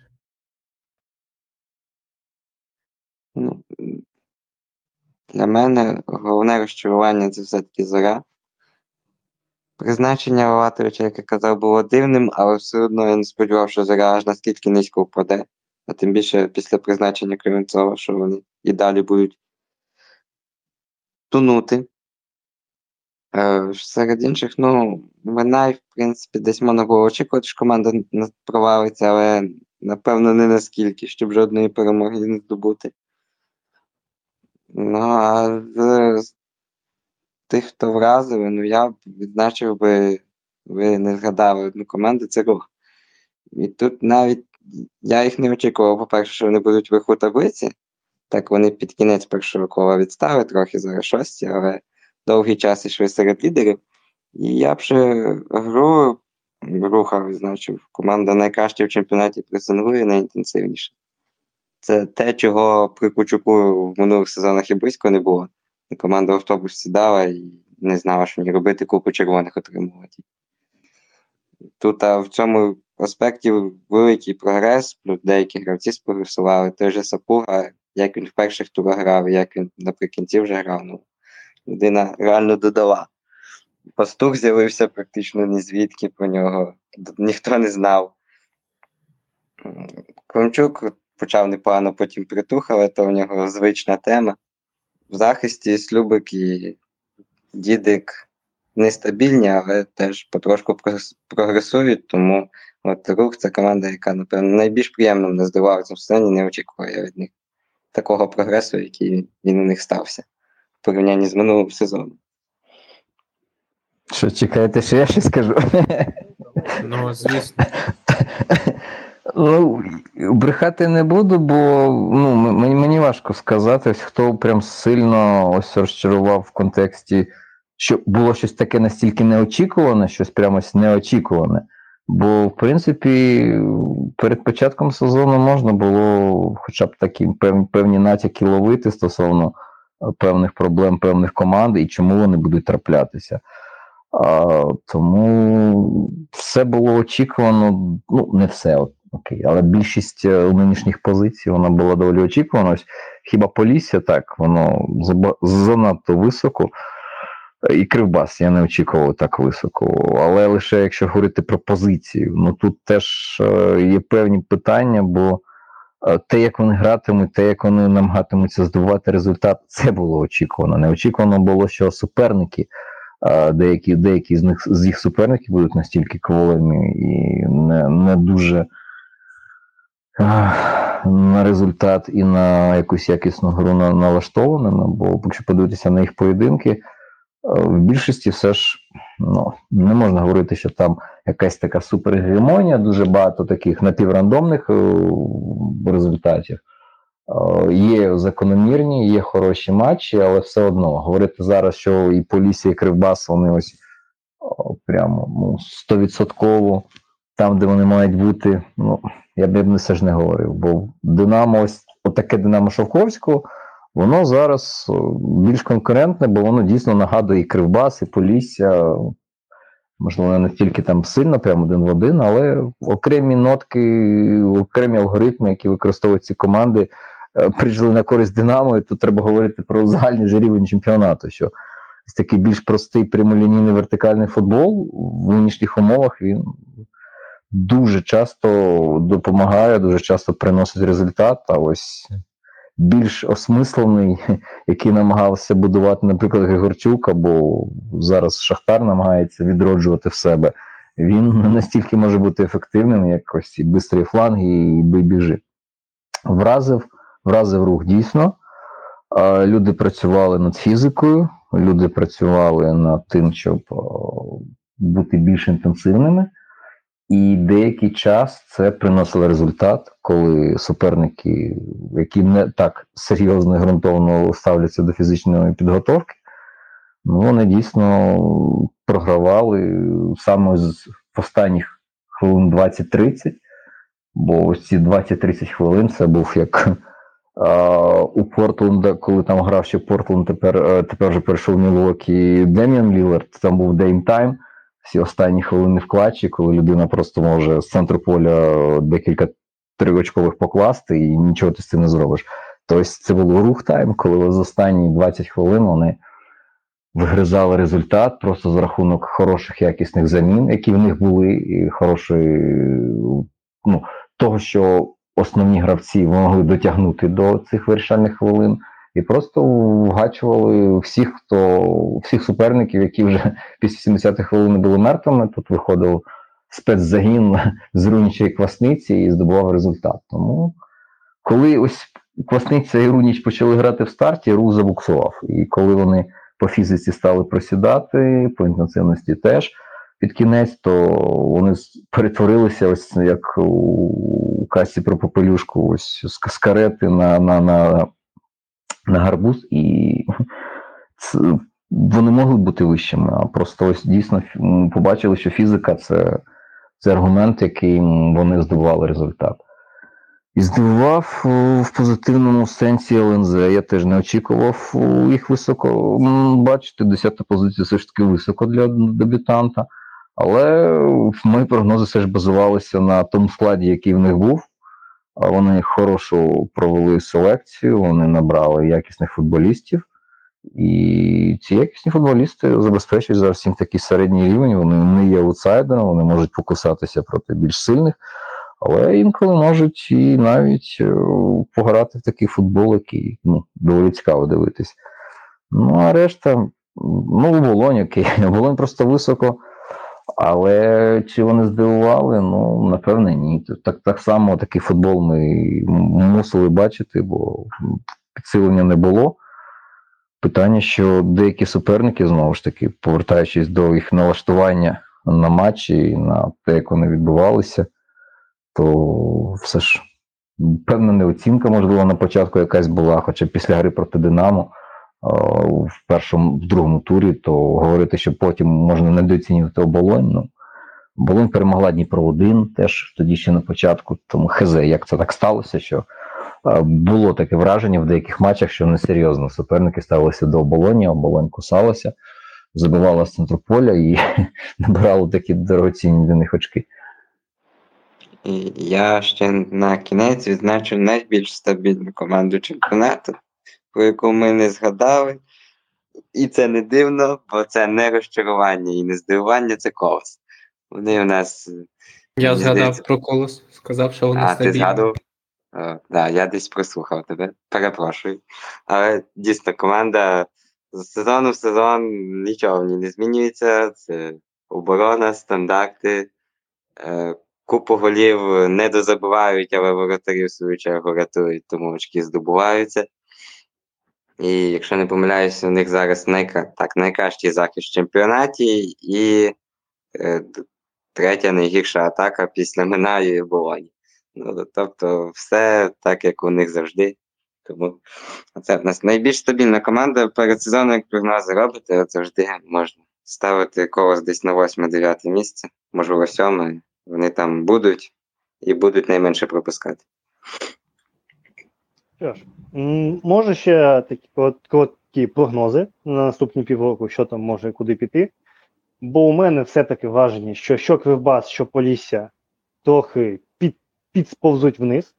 Тобто мені здається, що топ-3 буде Шахтар, Динамо, Дніпро. Дніпро, скоріше за все, третім, тому що я все-таки думаю, що підсповзання Дніпра вниз буде менш суттєвим, ніж Кривбаса чи Полісся. Я знову ж таки подивимося, що станеться.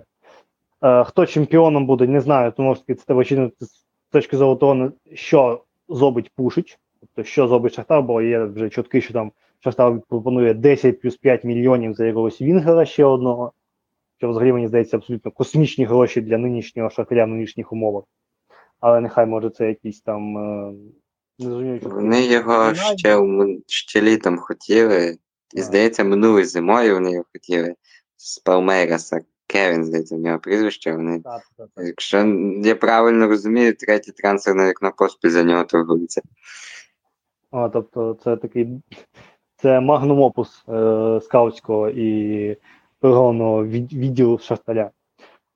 Щодо зони виліту, то мені здається, Минай все-таки вже повністю морально підготувався і кадрово до виліту. Тобто вони вже заспокоїлися, вони ці півроку вони економлять кошти і награють склад для першої ліги, тому я б вже, хто займе 16-ту позицію, я був би майже впевнений. Тобто, якщо, наприклад, Львів навпаки, коли вони йшли останніми минулого року, вони прям взимку така удавна кампанія, підписали собі 1,5 склади, і все одно їх це не врятувало. То ми найбільш філософські цього станеться, що буде, то буде. Щодо Вереса, знову ж таки, Верес теж ми не говорили, а Вересу теж не зрозуміло, теж молодий тренер з системи прийшов. Але проти Вереса є такий конкурент, як Золя, що, в принципі, що там хаос, і цікаво, хто з цих хаосів переможе. Я не можу дати оцінки.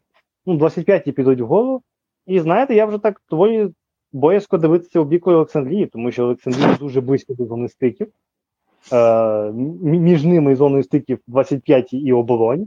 І щось мені здається, що такий мій, напевно, найбільш ризикований, що Олександрія опиниться в зоні стиків. Може, на якісь там 13-ті позиції, але я їх там бачу, чесно кажучи. Подивимося, може вони когось ще підпишуть, як, наприклад, не Джованні. Якщо вони ще декілька таких Джованні знайдуть, то може щось і весело буде. Але я думаю, що в Єврокубках когось з трійки Кривбас, Полісся, Рух ми точно побачимо в Єврокубках. Тобто, там, 4-та позиція, якщо не помиляюся. Бо, якщо не помиляюся, 5-ї позиції в Єврокубках у нас вже немає, правильно? Є, але ще може хтось кубок виграти, і тоді... Ага. Ну, добре. Буде там, позиція, там, якщо там, перше чи друге місце виграє кубок. Да. Ну, або третє, чи четверте, чи п'яте. Ну, тобто, де-факто тільки Шахтар залишається. Ну, Дніпро-1 чи залишився в кубку, бо я не пам'ятаю. Тобто... Ні, від Полісся вилетів. А, ну, тобто, в принципі, де-факто там тільки Шахтар і залишився. Ну, нехай. Ну, в принципі, отак моє плюс-мінус бачення таке коротенько. Я думаю. Я зроблю прогноз на чемпіона. Я думаю, що все-таки Шахтар кадрово сильніше виглядає за Динамо, плюс трансфери якісь там намічаються. Тому зроблю прогноз, що Шахтар чемпіоном стане, Динамо буде другим. Третє, я теж думаю, що Дніпро-1. Кривбас і Полісся. Кривбас, Полісся, Рух, от, я думаю, з 4-го по 6-те місце вони розпроділять якось між собою. Напевно, Кривбас тут найстабільніше виглядає, але хто знає, які там трансфери будуть у Полісся і наскільки довго фізуха Руха працюватиме, а можливо не тільки фізуха. Бо... Ну, таки, наприклад, якщо Полісся купить Піхальонки і Гуцуляка, як вони погрожують, то вони вже то Дніпро може точно впадати нижче третього, тому це так. Так, тут погоджуюсь. Тут навіть Динамо має буде конкуренцію, мені здається, нав'язувати, і можливо Шахтару, якщо вони дійсно такі трансфери зможуть повернути. А що донизу, ну, дійсно, Минай вже і сам готовий до того, що він вилетів. А от друге місце знизу, мені чомусь здається, що все-таки Оболонь туди впаде.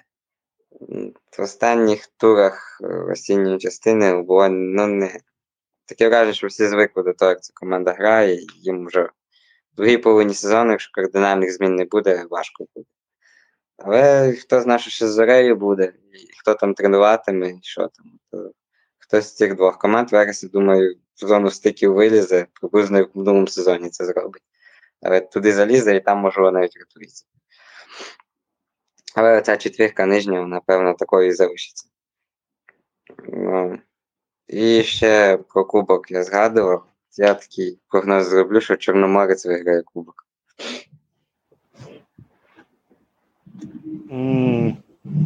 Цікаво. В принципі, можливо. Це можливо. Це ж Гравчук колись виходив з Чорноморцем до фіналу кубка. Тепер, я думаю, з другої спроби він вийде і таки виграє. Це буде перший кубок Чорноморця 93-го, якщо не помиляється, року? Так, перші два кубки вони виграли. А, перші два кубки вони виграли. Кубок Одесі виходить? Ну... Подивимося, так, дійсно. Михайло, ти чи я? Давай ти. Ну, я тоді без пояснень. Перше, друге, Шахтар або Динамо. Далі Кривбас, Дніпро. І, як на мене, замкне топ-5 Рух. В кінці Минай, очевидно, я думаю, він там буде. Ще, мабуть, Оболонь таки спуститься. Мені чомусь так здається, в мене таке відчуття. В стиках буде Олександрія та Верес, або Олександрія та Зоря. Отак. Ага. Я так бачу. Ага. Ну, я тоді скажу, що якщо порівнювати породу в бойбіжі, то найкращі бойбіжі в останні, певно, років 10, ну окей, 8, хоча там була певна пауза, грають в Динамо, виховують під вибіжі найкращих футболістів Динамо, тому якщо Динамо залишається на тих засадах, на яких воно закінчувало сезон, то ні Кривбас, ні Полісся, ні Рух конкурентами киянам у вибіжі бути не можуть. Тобто єдиний варіант – це якісна, хороша позиційна гра в атаці Шахтаря, це єдине, що може у вибіжі завадити киянам здобувати найвище місце.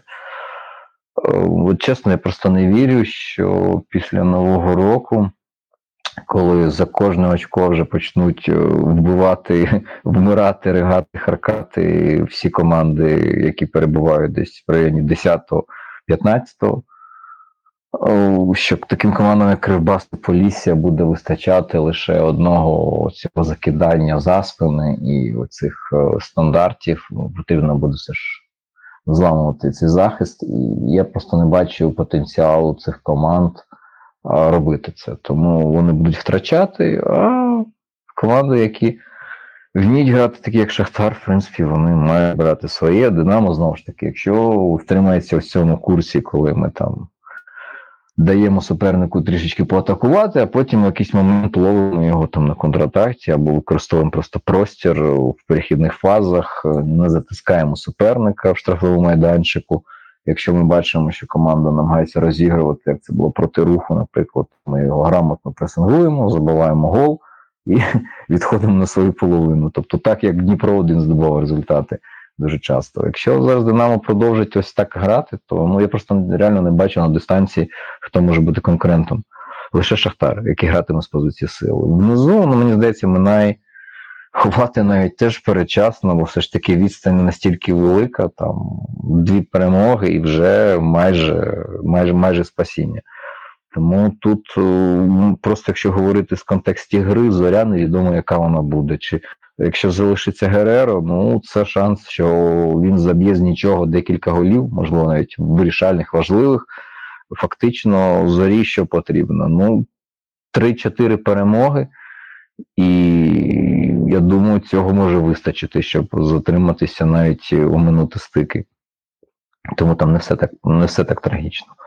Верес, я песиміст стосовно Вересу, бо все йде до того, що команда повторить шлях Минаю, і ось спочатку тренер, потім деякі футболісти можуть піти, і нового підсилення не буде, враховуючи, що чимало людей прийшло під Лавриненка, як мінімум 4 можу згадати, хоча вже Марусича немає, тому теж новий тренер, вони хочуть ставити на молодих типу наче, але чи є в них такі молоді, окрім Годі, якого там дуже багато хайпували, але так і не продали, можливо зараз він заграє, але одна людина не витягне цілу команду.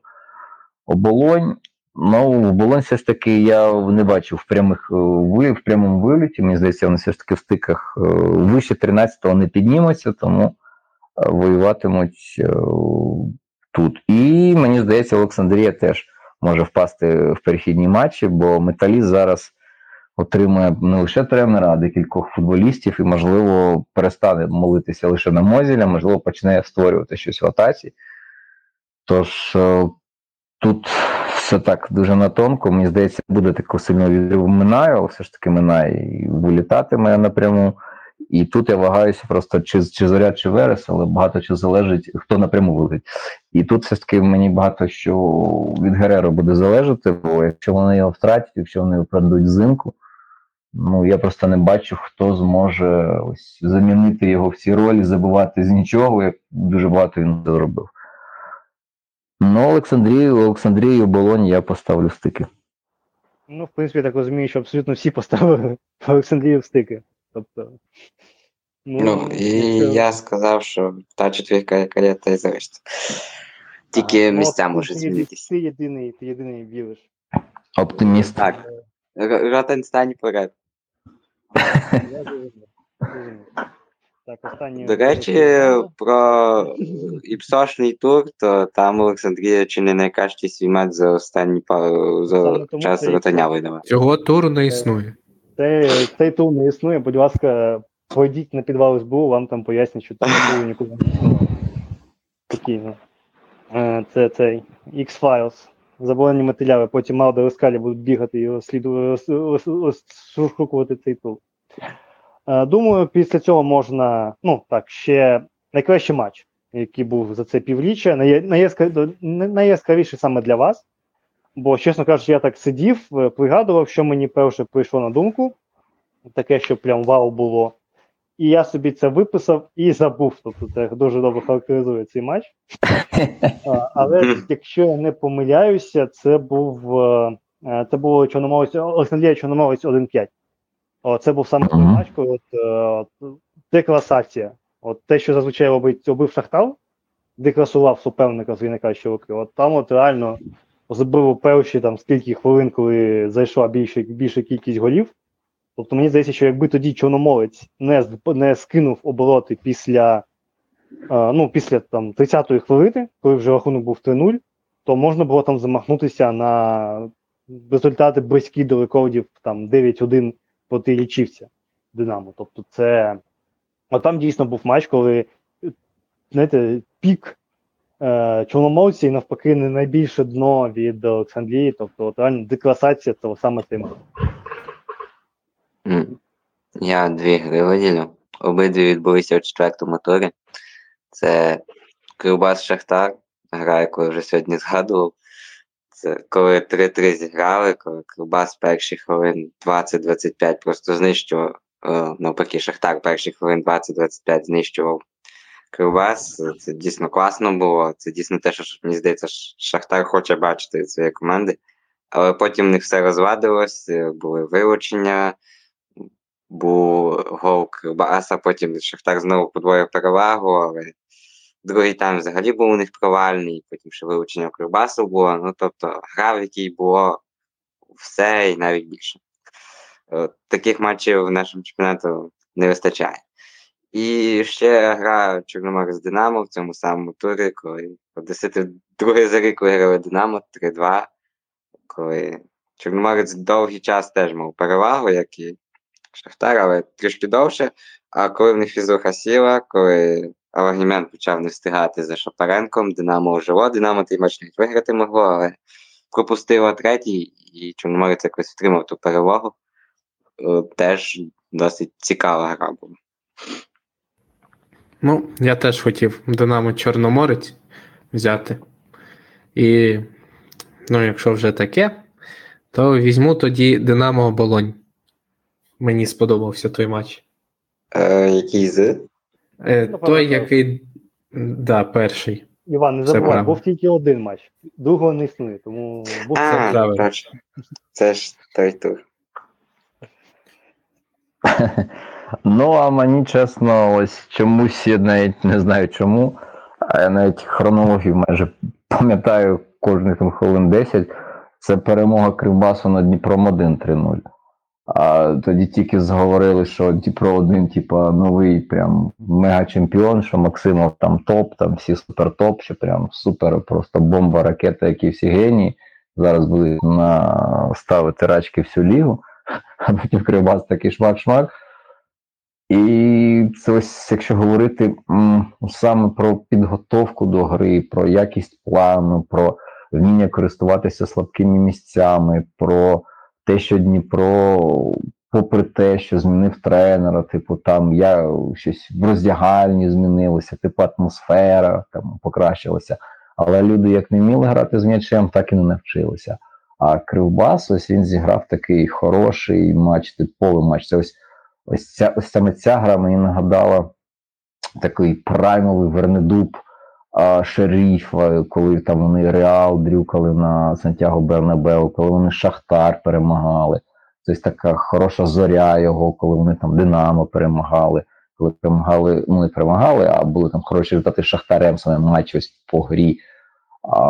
І, ну, ось чомусь мені цей матч в голову врізався, і ось мені, от, чесно, він сподобався навіть більше за будь-який інший. Ну, в принципі, це навіть унікально, що майже ні у кого матчі не перетиналися, тільки Андрій Іван, це його, не поділив Динамо. І, напевно, можна так зібрати, умовно, збірну УПЛ за ці півроку, які прийшли. Тобто, в принципі, пропоную так, що схему 4-2-3-1 всі, напевно, сподіваюся, поважають. Ну, та в нас більшість команд за нею грають. Ну, от, тобто... І більшість в футбол-менеджері грають 4-2-3-1, тому це просто для мене вже рідна схема. 2-6-3 ну, давай. Щоб всі... Таких скільки немає.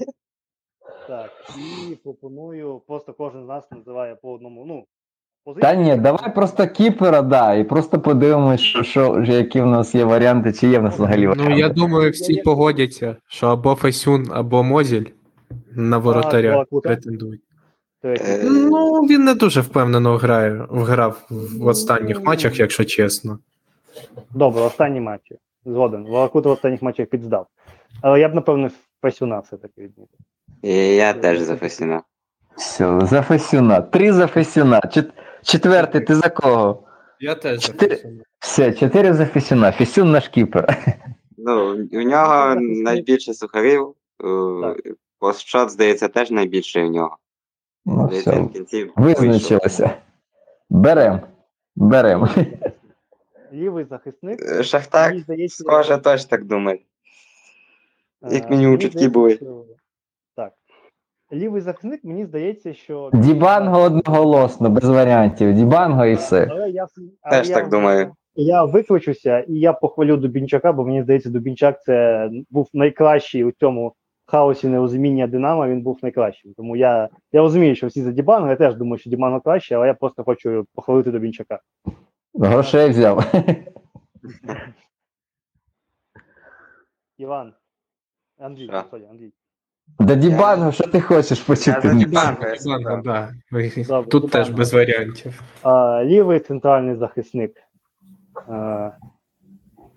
От я думав і так і не придумав. Тому що в мене на умі Шабанов, але думаю, без Клавайні. Він же лівий. Це Тицьков лівий все-таки. В Кривбас. Ну я за Матвієнка. Хоч він і херовий захисник, але він лівий центральний захисник, це по-перше. А по-друге, він в цьому році відкрив себе як голеодор. Він не лише в УПЛ забивав, він навіть в Лізі Чемпіонів забивав. Чи це мені наснилося? Чи було таке? Забивав, дебютний гол забив. О, бачиш. Ну і плюс звично рахувати, якщо Шахтар грає в пас, ну, Матвієнко там перша людина, яка це робить. Тому якщо говорити про таке більш врівноважене щось, ну, мені здається, він заслуговує. Ну, я вже Стецькова згадав, от я його і назву. Людина, по-перше, найкращий асистент чемпіонату, в нього 5 штук.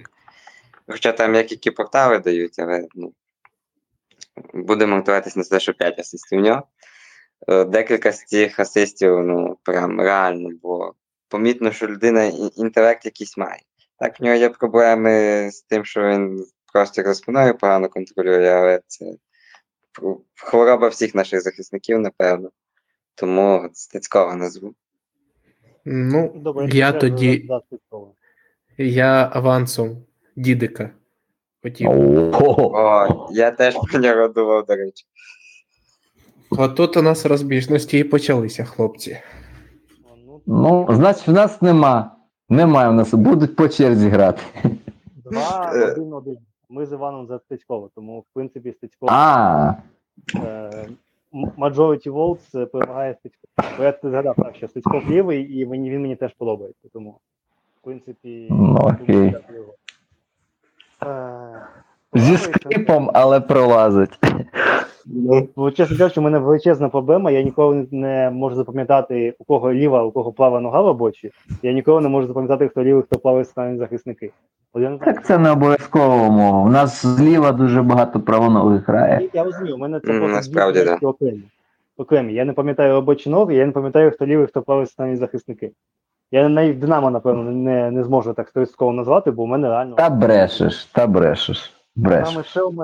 Тому давайте я послухаю ваші пропозиції, може у мене щось у голові... Правого центрального? Так. Да. Сваток.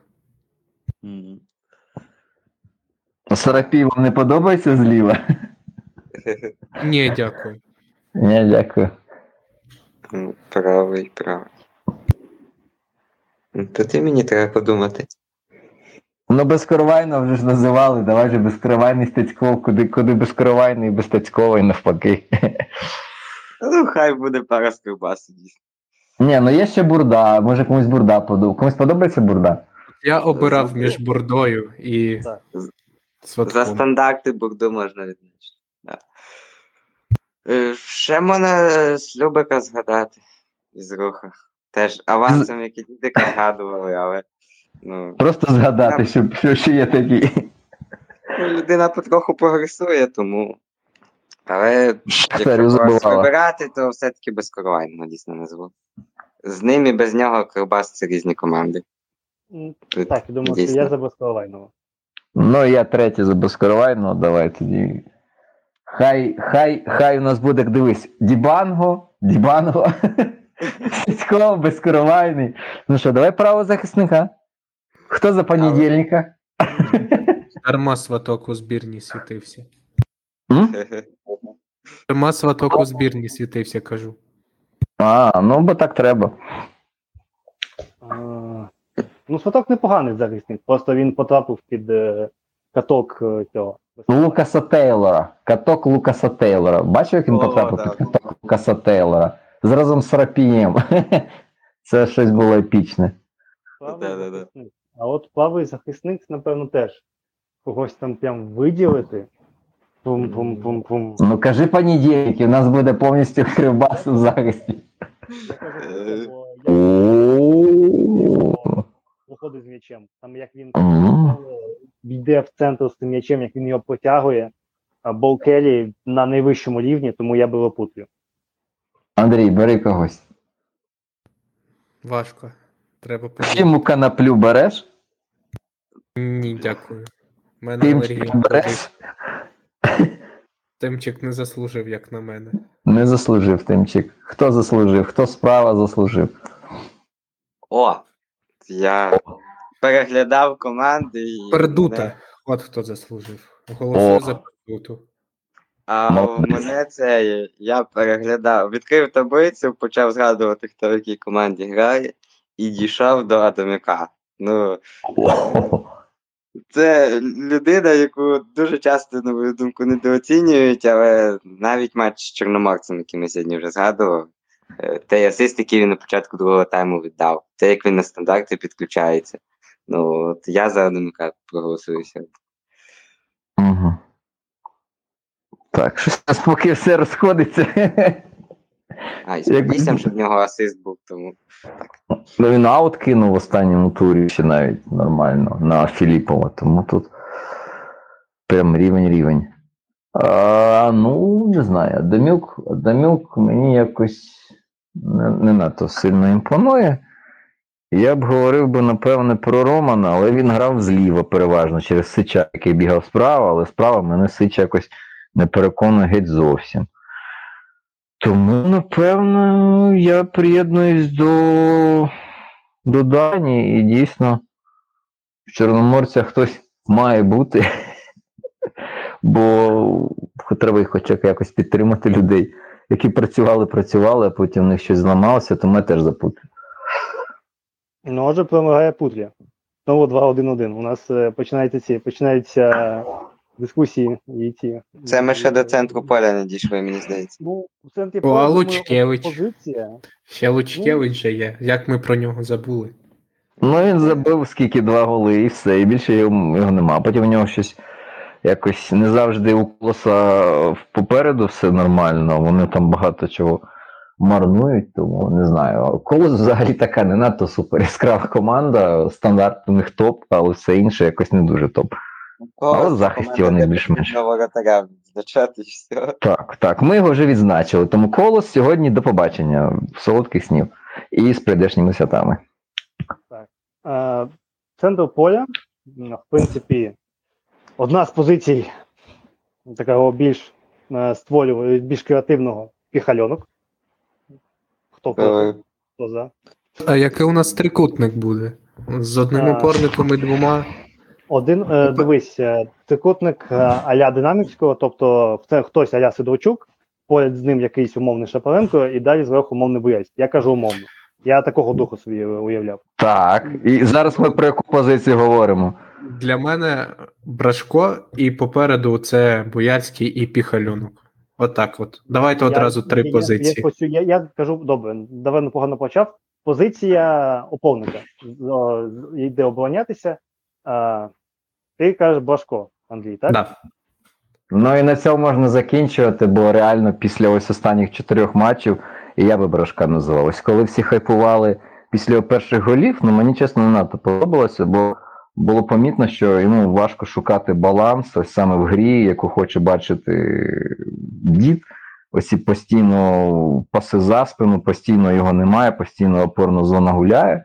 За Шавковського Брашко вже перетворився на дійсно хорошого, якісного, надійного гравця, який майже постійно в своїй зоні, який не так багато помиляється в цій зоні. Тому я за Брашка, і давай далі наступна позиція. Назви когось, щоб просто так для кількості.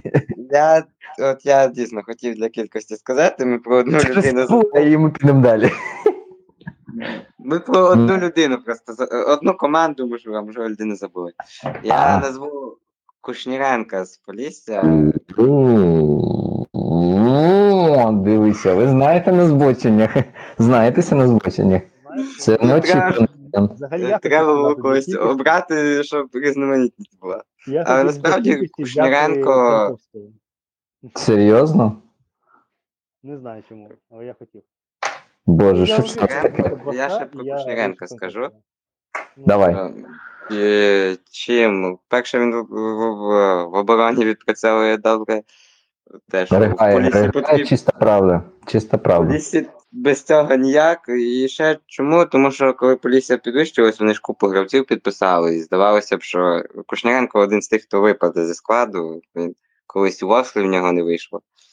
Але він залишився, він навіть в деяких матчах, якщо не помиляюсь, капітаном був, на стандарти завжди добре підключається, забивав навіть. Тому от його назву такого оборонного плану, він прям один з найкращих. Чомусь мені впевнилося взяти Пенковського, бо я думав, бо я знав, що ви візьмете Блажка, тому я хотів як от з Дубінчаком зробити, але добре. Якось для кількості, тому я візьму Блажка. Я просто хотів різноманітнити, але різноманіття вже є, тому я за Блажка. 3 за Блажка, в принципі, перемога. Далі, поряд з ним Піхальонок. Тут, мені здається, безальтернативно. Піхальонок. Як чесно, так, це ми знаємо, що це Піхальонок, але я подумав, якби це був не Піхальонок, але ви розумієте, хто буде в мене третім, тому туди Піхальонка не можу всунути. Мені, чесно, зайшли б або Кузик, або Бойко з ЛНЗ. Кузик той, що з Чорноморця. Ось ці двоє мені б... Я б їх відзначав, бо якщо дивитися просто їх впливовість на те, що грає їх команда, їх важливість, можливо, не стільки результати їх команд, ну не такі яскраві, вони там поза межами першої сімки, навіть 8-10 місця у Чорноборця та ЛНЗ. Але просто їх вплив, їхня ось ця лідерська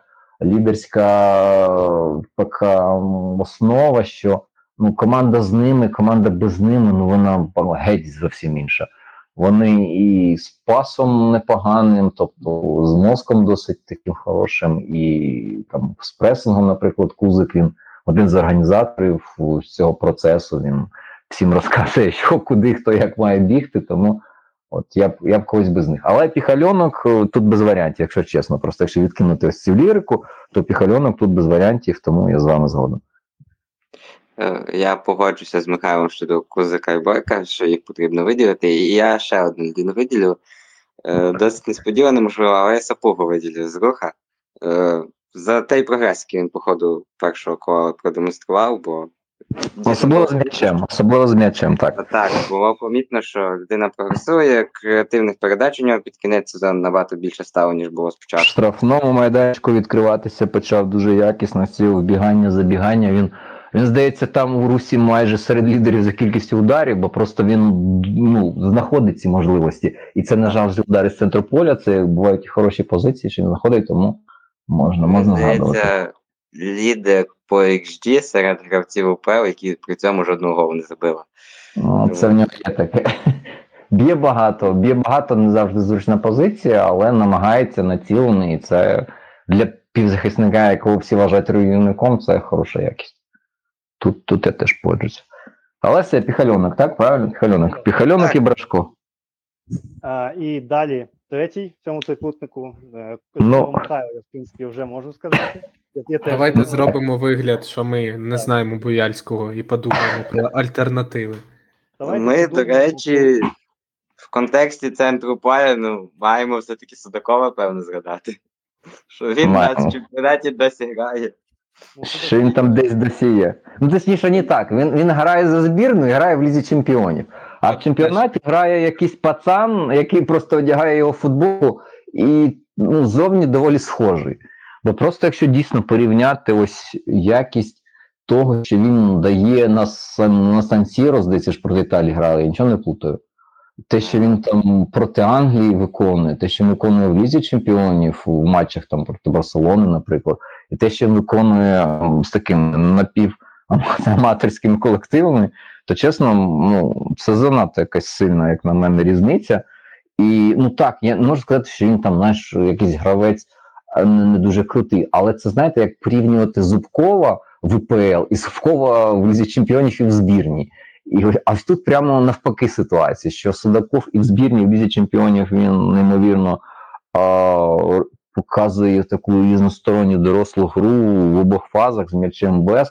А от в чемпіонаті з м'ячем, ну, скільки в нього результативних дій в цьому сезоні, хтось пам'ятає? Бо я якось намагався рахувати, і мені здається, їх там дуже мало. Якщо з Ліги Чемпіонів, то 3 голи і 1 асист. Ну, якщо без Ліги Чемпіонів, то як мінімум 2 голи. Ну, 2+1, окей, Шахтар пропустив, треба говорити, він пропустив скільки, 2 тури. Але ну, все одно, за 15 поєдинків, якщо ми говоримо про таку гостро атакувальну команду, як Шахтар, коли головний плеймейкер... Ну, 10, а тим паче він пропускав, там було пошкодження, апендицит, точніше, не пошкодження, ну, скажімо, пошкодження, просто апендицит вирізали, а поки не бирав, але все одно. Він набагато яскравіше грав за збірну, набагато яскравіше грав на міжнародній арені, а в УПЛ, ну, він не був фактором Шахтаря. Ми пам'ятаємо, кінець минулого сезону, там Судаков був фактором, він забивав ключові голи, він віддавав ключові передачі, важливі гольові, ну, але просто, ну... Те, як він може грати, я в дуже багатьох поєдинках УПЛ, я і про Шахтар говорив, що він ну, не грає, як має грати Шахтар. І ось Судаков один з тих факторів. Ну, він був настільки яскравим, щоб переконати мене, що він дійсно заслуговує опинитися тут, а Бояльський не заслуговує. Х-фактором Шахтара більше за Судакова був Крисків, якого 4 голи. Окей. І пенальті може намалювати, і відкритися, і завкнути, і сам передачу віддати. І на траві посидіти, і на шатир понюхати, все може, тому тут погоджуся, що він більш одноманітний різноплановий. Ну, якось так. Але якщо так говорити, насправді в збірну кого включати, то дійсно це Бояльський буде. Особливо за період, коли Ярмоленко ще здоровий був. Діди запалювали, і це було дійсно любо-дорого дивитися, а потім якось стало вже не так все весело. А потім Шалковський змінив схему на більш таку інвертовану, де Брашко один позаду, а Буяльський Шепаренко десь трішечки вище, але так, ситуативно, то Шапа, то Буя, тому відповідно він втратив трішечки цей момент, щоб демонструвати свої найкращі якості, але все одно... Пам'ятаєте цей пас на Волошина з глибини? Це був, господи, з Рухом? Ні? Так? Ні? З ким? Боже, мене вже все було. З Металістом, певно, було. Так, да, Металіст 1925, так. Ось цей пас, ну, класний пас. Людина побачила, можливість віддала. Тому навіть там він знаходить можливість, щоб створювати щось красиве, щось корисне.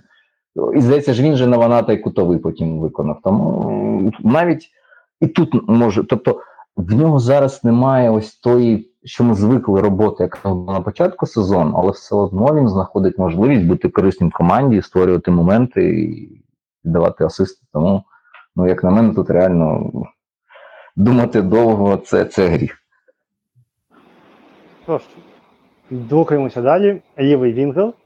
В принципі, тут я би відмітив таких неочевидних Бойчука. Доволі непогано, він мені подобається. Але, знову ж таки, думаю, якщо голосувати, то тут Макуана. Треба когось з Полісся мати, бо, якщо не помиляюся, поки що Полісся ніким не представлено. Ні, ми згадували гравці, але ще ніколи не включили. Згадували, але саме представлено було, ще немає.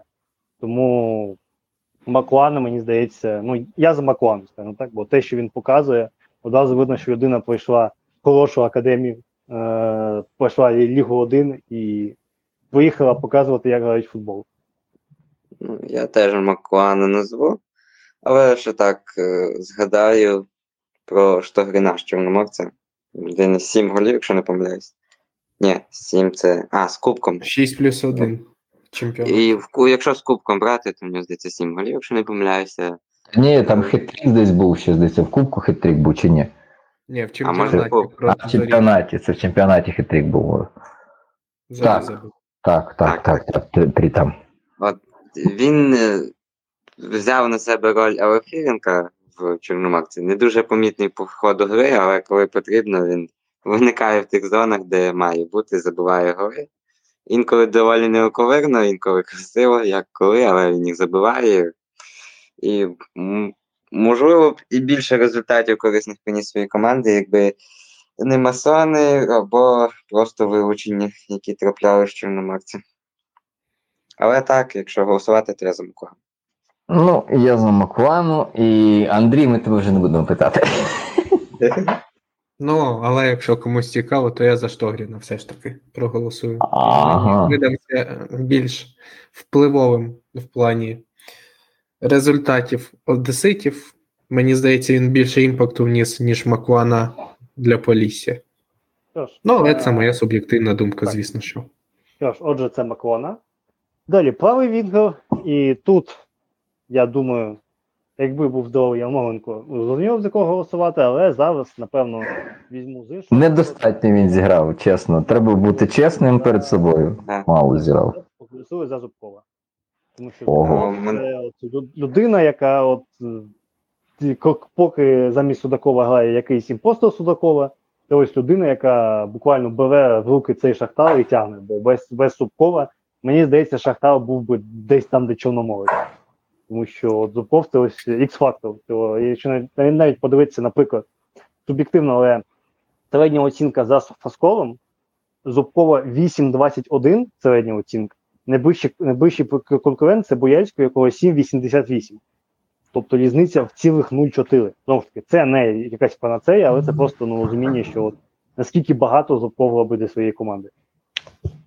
У мене три варіанти є.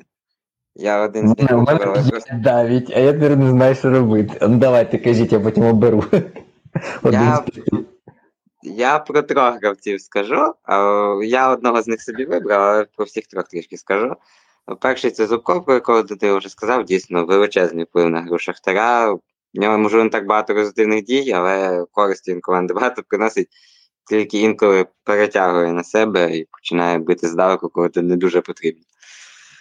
І другий варіант мій – це Гуцуляк. Людина, яка теж дуже великий вплив має на гру своєї команди. Інколи просто якісь божевільні голи забиває, як це було з Ворсклею або з Шахтарем, коли він переможний, якщо не помиляюсь, переможний гол забив. Людина, яка разом з Піхальонком цей Дніпро вдвох тащить. В минулому сезоні були Довбик, Піхальонок і інколи Гуцуляк, то в цьому сезоні Піхальонок, Гуцуляк і Філіпов потім з'явився третім. Але людина дійсно для своєї команди величезний приймає. І третій, це більше авансом, напевно, але Квасницю назву. От він більше на роль Джокера годиться, тому що дійсно, коли з заміни виходить, йому фізухи вистачає, він возить захисників, причому інколи дуже навіть сильно. Навіть за молодіжну збірну були в нього перформанси, молодіжці Англії можна згадати. Але якщо повні матчі брати, коли він грав, то він вже не був наскільки яскравим, хіба з Оболоні можна згадати, він там гол і асист зробив, але крім цього не сильно чимось і запам'ятався. А з трьох них я оберу все-таки Гуцуляка. От я плюсану до цих трьох варіантів ще за Дираку з Кривбаса. І мені на один варіант менше залишив, дякую. Нема за що. От, і як на мене, це найважчий вибір по позиціям з того, що у нас є. Ну, як сказати? Тут реально де є вибір. Тобто окей, є хтось один такий топовий варіант, скажімо так, набирає десь 60% голосів, а там решта десь... А тут реально важко. Багато претендентів.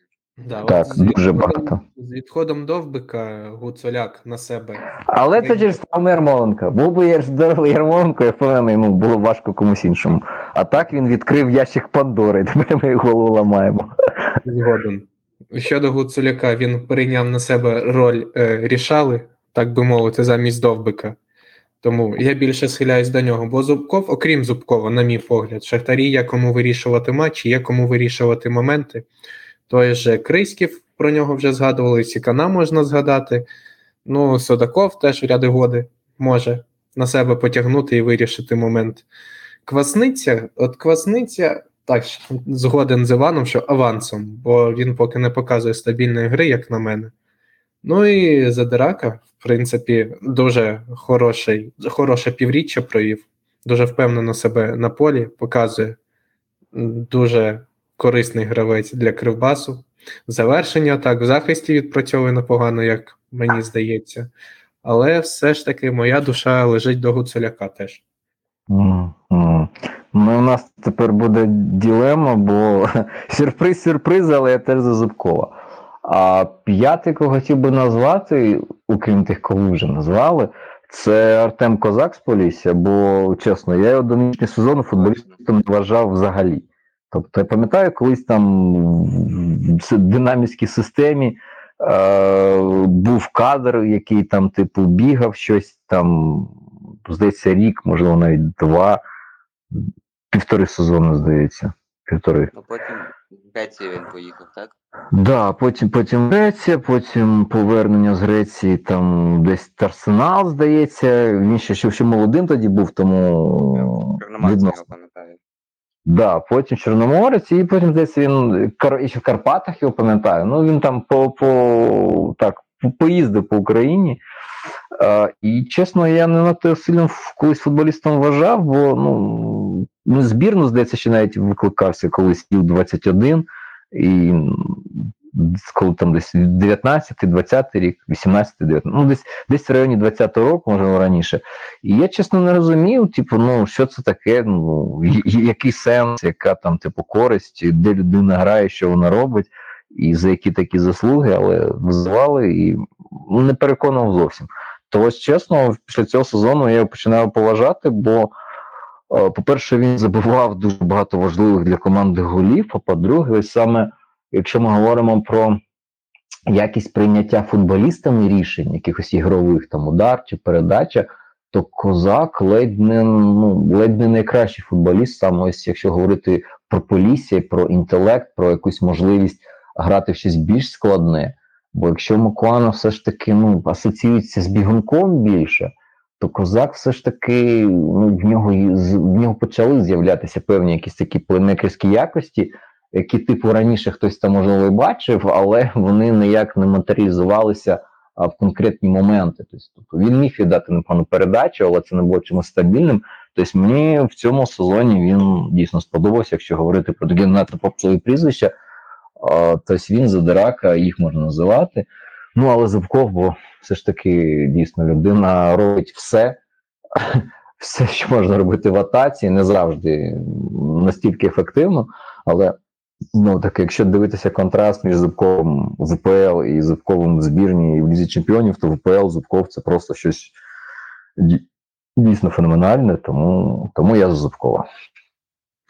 Я б ще про цього до Козака хотів додати, що це Кушняренко згадував, от Козак той самий кейс, здавалося, що при переході на вищий рівень просто загубиться, тим більше, що Назаренка підписали. Але він часто зламався. Він зламався, і Козак реально розкрився, людина, яка чи не найкраще в Поліссі дійсно відчуває гру сам, щоб віддати пас, відкритися, це в нього моментами дуже якісно прорізається. І ми забули, я тут сидів, думав, ми про Канеша забули. Теж людина великий вплив на гру своєї команди має. Чимось схожий по стилю на Макуану, напевно. Але менш технічний все-таки. Менш забивний. Та і в цьому плані теж. Але, на гру команди він великий вплив має. І результат він в декількох матчах в Ворсклі забезпечував. Щось цьому є. То як ми будемо вирішувати? Будемо битися, що робити? Забивати стрілку, битися. Але Дані не приїде, тому буде вважати, що в нас 12 футболістів на полі. Давайте по тайму. У Луческу завжди була заміна, яку він робив на 60-й хвилині, Беніто замість Ваната. у нас буде завжди одна заміна, яку ми 100% будемо робити. Ми будемо робити або Зопров... Боже. Нагадайте, я забув. Гуцуляк. Правильно, наша того Гуцуляка згадує. Один матч той. Бо, чесно кажучи, дійсно, от я не можу якось і завалити одного, і, ну, обидва заслуговують. От, давайте Дмитро на монтажі вирішимо. Дмитро зателефонуємо, нехай Дмитро скаже. П'ятим буде. Зараз почекайте. Ще Данило каже, матч той, то в мене 70 хвилин в матчі Зубков грає 20 косниць, а потім Гуцуляк 70-20 косниць. І це, на все це дивиться Задирака і каже, камон, чуваки, дайте мені 5 хвилин. Я за 5 хвилин заб'ю, мені вистачить. Дійсно. Що ж, переходимо до останньої позиції, центрального форварда. Тут, в принципі, кого можна згадати? Кожушка. Ну, ж таки, людина... Найкращий бомбардир. Один з двох. У них з Монатом по 7. Так. Філіпова, якого вже згадую, тому що Філіпов також спочатку дуже невпевно почав, але за Максимова прямо скрився. Може, навіть краще, ніж його форма в Десні.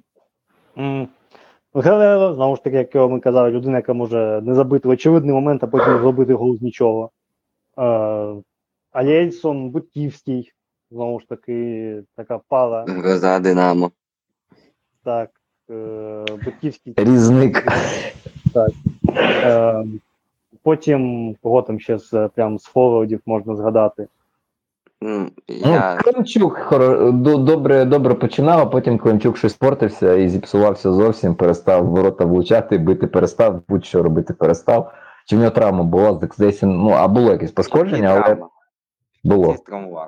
Була. Але все, середина сезону все одно якась така дуже бліденька. Змазана, так. І я б забивав частіше, був би тут, бо мені подобається, як гравець, але, на жаль, Форвард, який останнім забивав влітку, це таки, напевно, ні. Я назву неочевидного кандидата, і зразу скажу, що я за нього проголосую, це Степанюк із Ворсклі. Людина, яка не згадувала, Степанюк, як на мене, ще більше вплив має на гру Ворсклі. Він, крім того, що багато відпрацьовує в захисті, в пресингу, він там основоположний гравець. Крім того, він багато грає у відтяжці, допомагає розганяти атаки, потім їх сам завершувати може. Він навіть більше не роль форварда виконує, а щось схоже до Буяльського. Але от його я назву, дійсно, людина, яка дуже великий вплив грає на свою команду. От, Іван, ти тепер всі карти перебив, розумієш? Тому що тепер якийсь кандидат може там розділитися. За кого ж голосувати-то? Голосуй.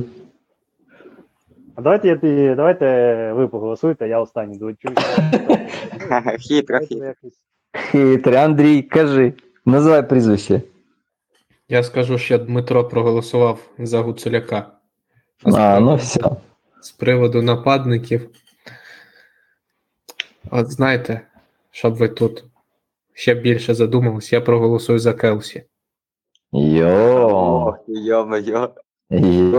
Це якась важка наркоманія пішла вже під кінець випуску.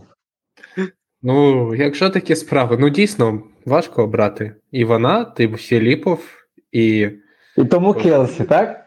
Тому Келсі, так. Залізна логіка, чувак. Навіть не цікаво. Знімаю з себе відповідальність за вирішення і голосую за Келсі. Ви розумієте, що у нас зараз два найкращі бомбардири УПЛ без голосів.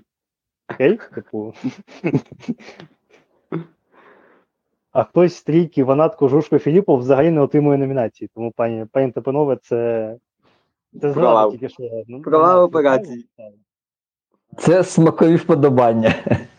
Так.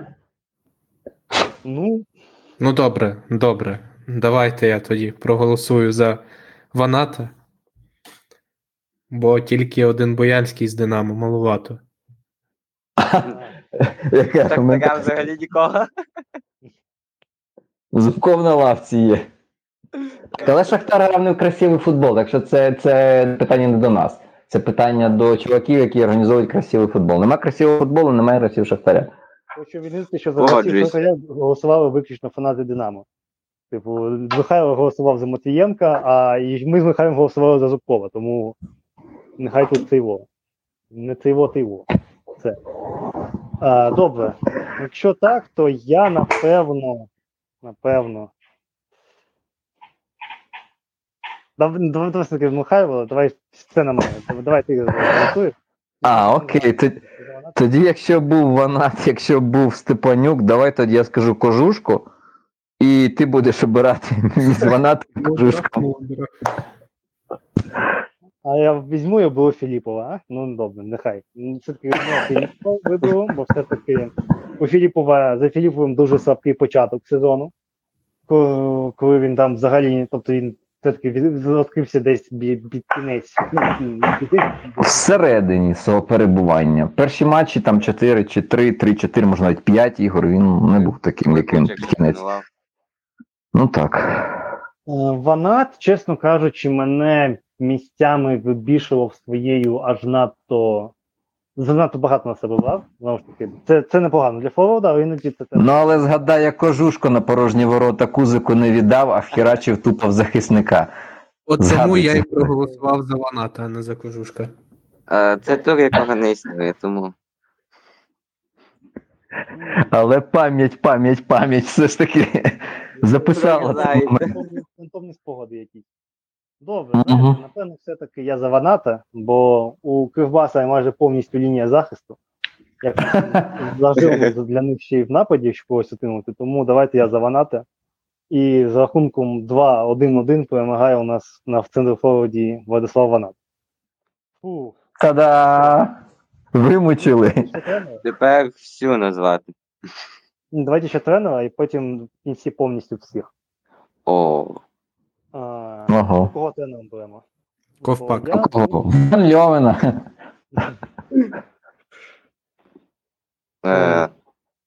Я назву неочевидний, напевно, варіант, але Пономарьова з Руха. Я теж хотів Пономарьова, тому не дуже неочевидний варіант, скажімо так. Ну, просто я виділяв Рух як воно несподіванку для мене цього сезону. От Пономарьова як тренера виділю, тому що команда, ну, порівнянні з попередніми сезонами, разючі зміни, зовсім по-іншому заграли. Результат здобували в кінці, не дуже з цим було, але команда в кінці навіть краще почала грати, ніж на початку в плані позиційного футболу. Вони в цьому розвиваються, буде цікаво поспостерігати, як це надалі виглядатиме. Ну, про пресинг я вже сьогодні згадував, що найвища інтенсивність пресингу в них, найбільша кількість єдиноборств на хвилину в них, тому назву саме Пономарьова. Ну, Григорчук Ван Лав, і не переконайте мене в іншому. Якщо дивитися саме от на цей процес з усіх боків, бо Пономарьов, ну, симпатичний варіант, але все ж таки я б його ділив би з тренером з Фізухи, бо все ж таки Фізуха була важливою частиною. Тут у Григорчука, якщо говорити саме про ідею, про плани, все непогано, вилучення всі постійні, ось це проблема, відсутність лавки – це проблема. Але ось якщо брати саме роботу, стабільність саме роботи, не результатів ось роботи того, як людина налаштовує на поєдинки, які плани будує, як вони працюють до певного моменту, то я за Григорчука. Ну, якщо вже взяли Пономарьова, Григорчук, я проголосую за Дулуба, бо 11 ігор, 2 поразки, і то ці 2 поразки від Шахтаря та Динамо. Як на мене, він здатен грамотно будувати гру своєї команди, здатен її налаштовувати. Ну і в цілому ЛНЗ не те, щоб несподіванка, але, як на мене, команда очікування точно свої переграє. І тому Дулуб для мене. Ну, а я разом з Михайлом впишуся за Григорчука, бо, знову ж таки, як саме як тренер, Григорчук на першому місці безальтернативно особисто для мене. А отже що? Отже, Григорчук стає тренером цієї команди. І так, як казав Іван, повністю назвати. На воротах Кирило Фрісюн з Колосу, зліва лівий і обидва останні захисники Кривбасу, Дібанго, Стечков, Безколовайний, справа Ілля Путря з Чорноморця, у півзахисті Ополний, Блажко з Динамо, Піхальонок з Дніпра-1 і Бояльський з Динамо. Зліва Бені Муклана з Полісся, справа все-таки було вирішено, що Гуцуляк з Дніпра-1 і на центру форварді Владислав Ванат з Динамо. Що ж, в принципі, у нас ще були теми, але з того, як розпростався цей випуск, може запишемо ще другий щодо інших тем, бо їх тут залишилося приблизно стільки ж, скільки тих, що ми проговорили, тому, напевно, буде ще якийсь дубль-два. Але в кожному разі, напевно, від імені всіх нас хочемо привітати наших слухачів з Новим роком і Різдвом Христовим. Коли б ви його не святкували, 25-го, хочемо вас привітати, побажати вам всього найкращого, щоб 2024 рік був ще кращим, ніж 2023. Дійсно, це доволі низька планка, щоб бути краще, ніж 2023 рік. Тому всього вам найкращого і бережіть себе. Вітаю вас зі святом. Ну, приєднуюсь до всіх привітань. Рік був, ну, якщо просто дистанціюватися від того, від чого важко дистанціюватися, то з футбольного контексту, лише залишаючи футбольний контекст, то рік був футбольний досить цікавий. В чемпіонаті все якось, хтось каже, з інтриги, хоча не впевнений, що вона залишиться в другій половині сезону, але принаймні перша половина була така досить цікава і було б непогано, якби так було завжди. Тому в новому році всім бажаю хорошого футболу, в незалежності від того, за яку команду ви вболіваєте. Якщо ви дійсно вболіваєте за якусь команду, щоб у вас було більше хороших саме футбольних днів. Бажаємо хорошого футболу та мирного неба над головою. Приєднаюсь до всіх побажань і додам, що перемог вашим улюбленим командам на полі, ну і, звісно ж, перемоги якнайшвидше для нашої держави, щоб ми нарешті зажили спокійним, мирним життям. Можна ще подякувати нашим героям, які захищають нас на полі бою. Не забуваємо їм донатити, допомагати, як тільки ми можемо. І да, дякую, що нас головна команда на даний момент. Так, всі інші це такі другорядні, чесно кажучи, команди. От. Поки є локал тім просто так. Так. Тут без варіантів. В такому разі, ну, дякуємо всім нашим слухачам, що були з нами цей рік. Перший рік для нашого проєкту, як то кажуть. Підписуйтесь на сторінки, де ви нас слухаєте. Підписуйтесь на телеграм-канали всіх наших спікерів, всіх 4, які зараз тут присутні. І знову ж таки, мирного неба вам над головою. Слава Україні! Героям слава!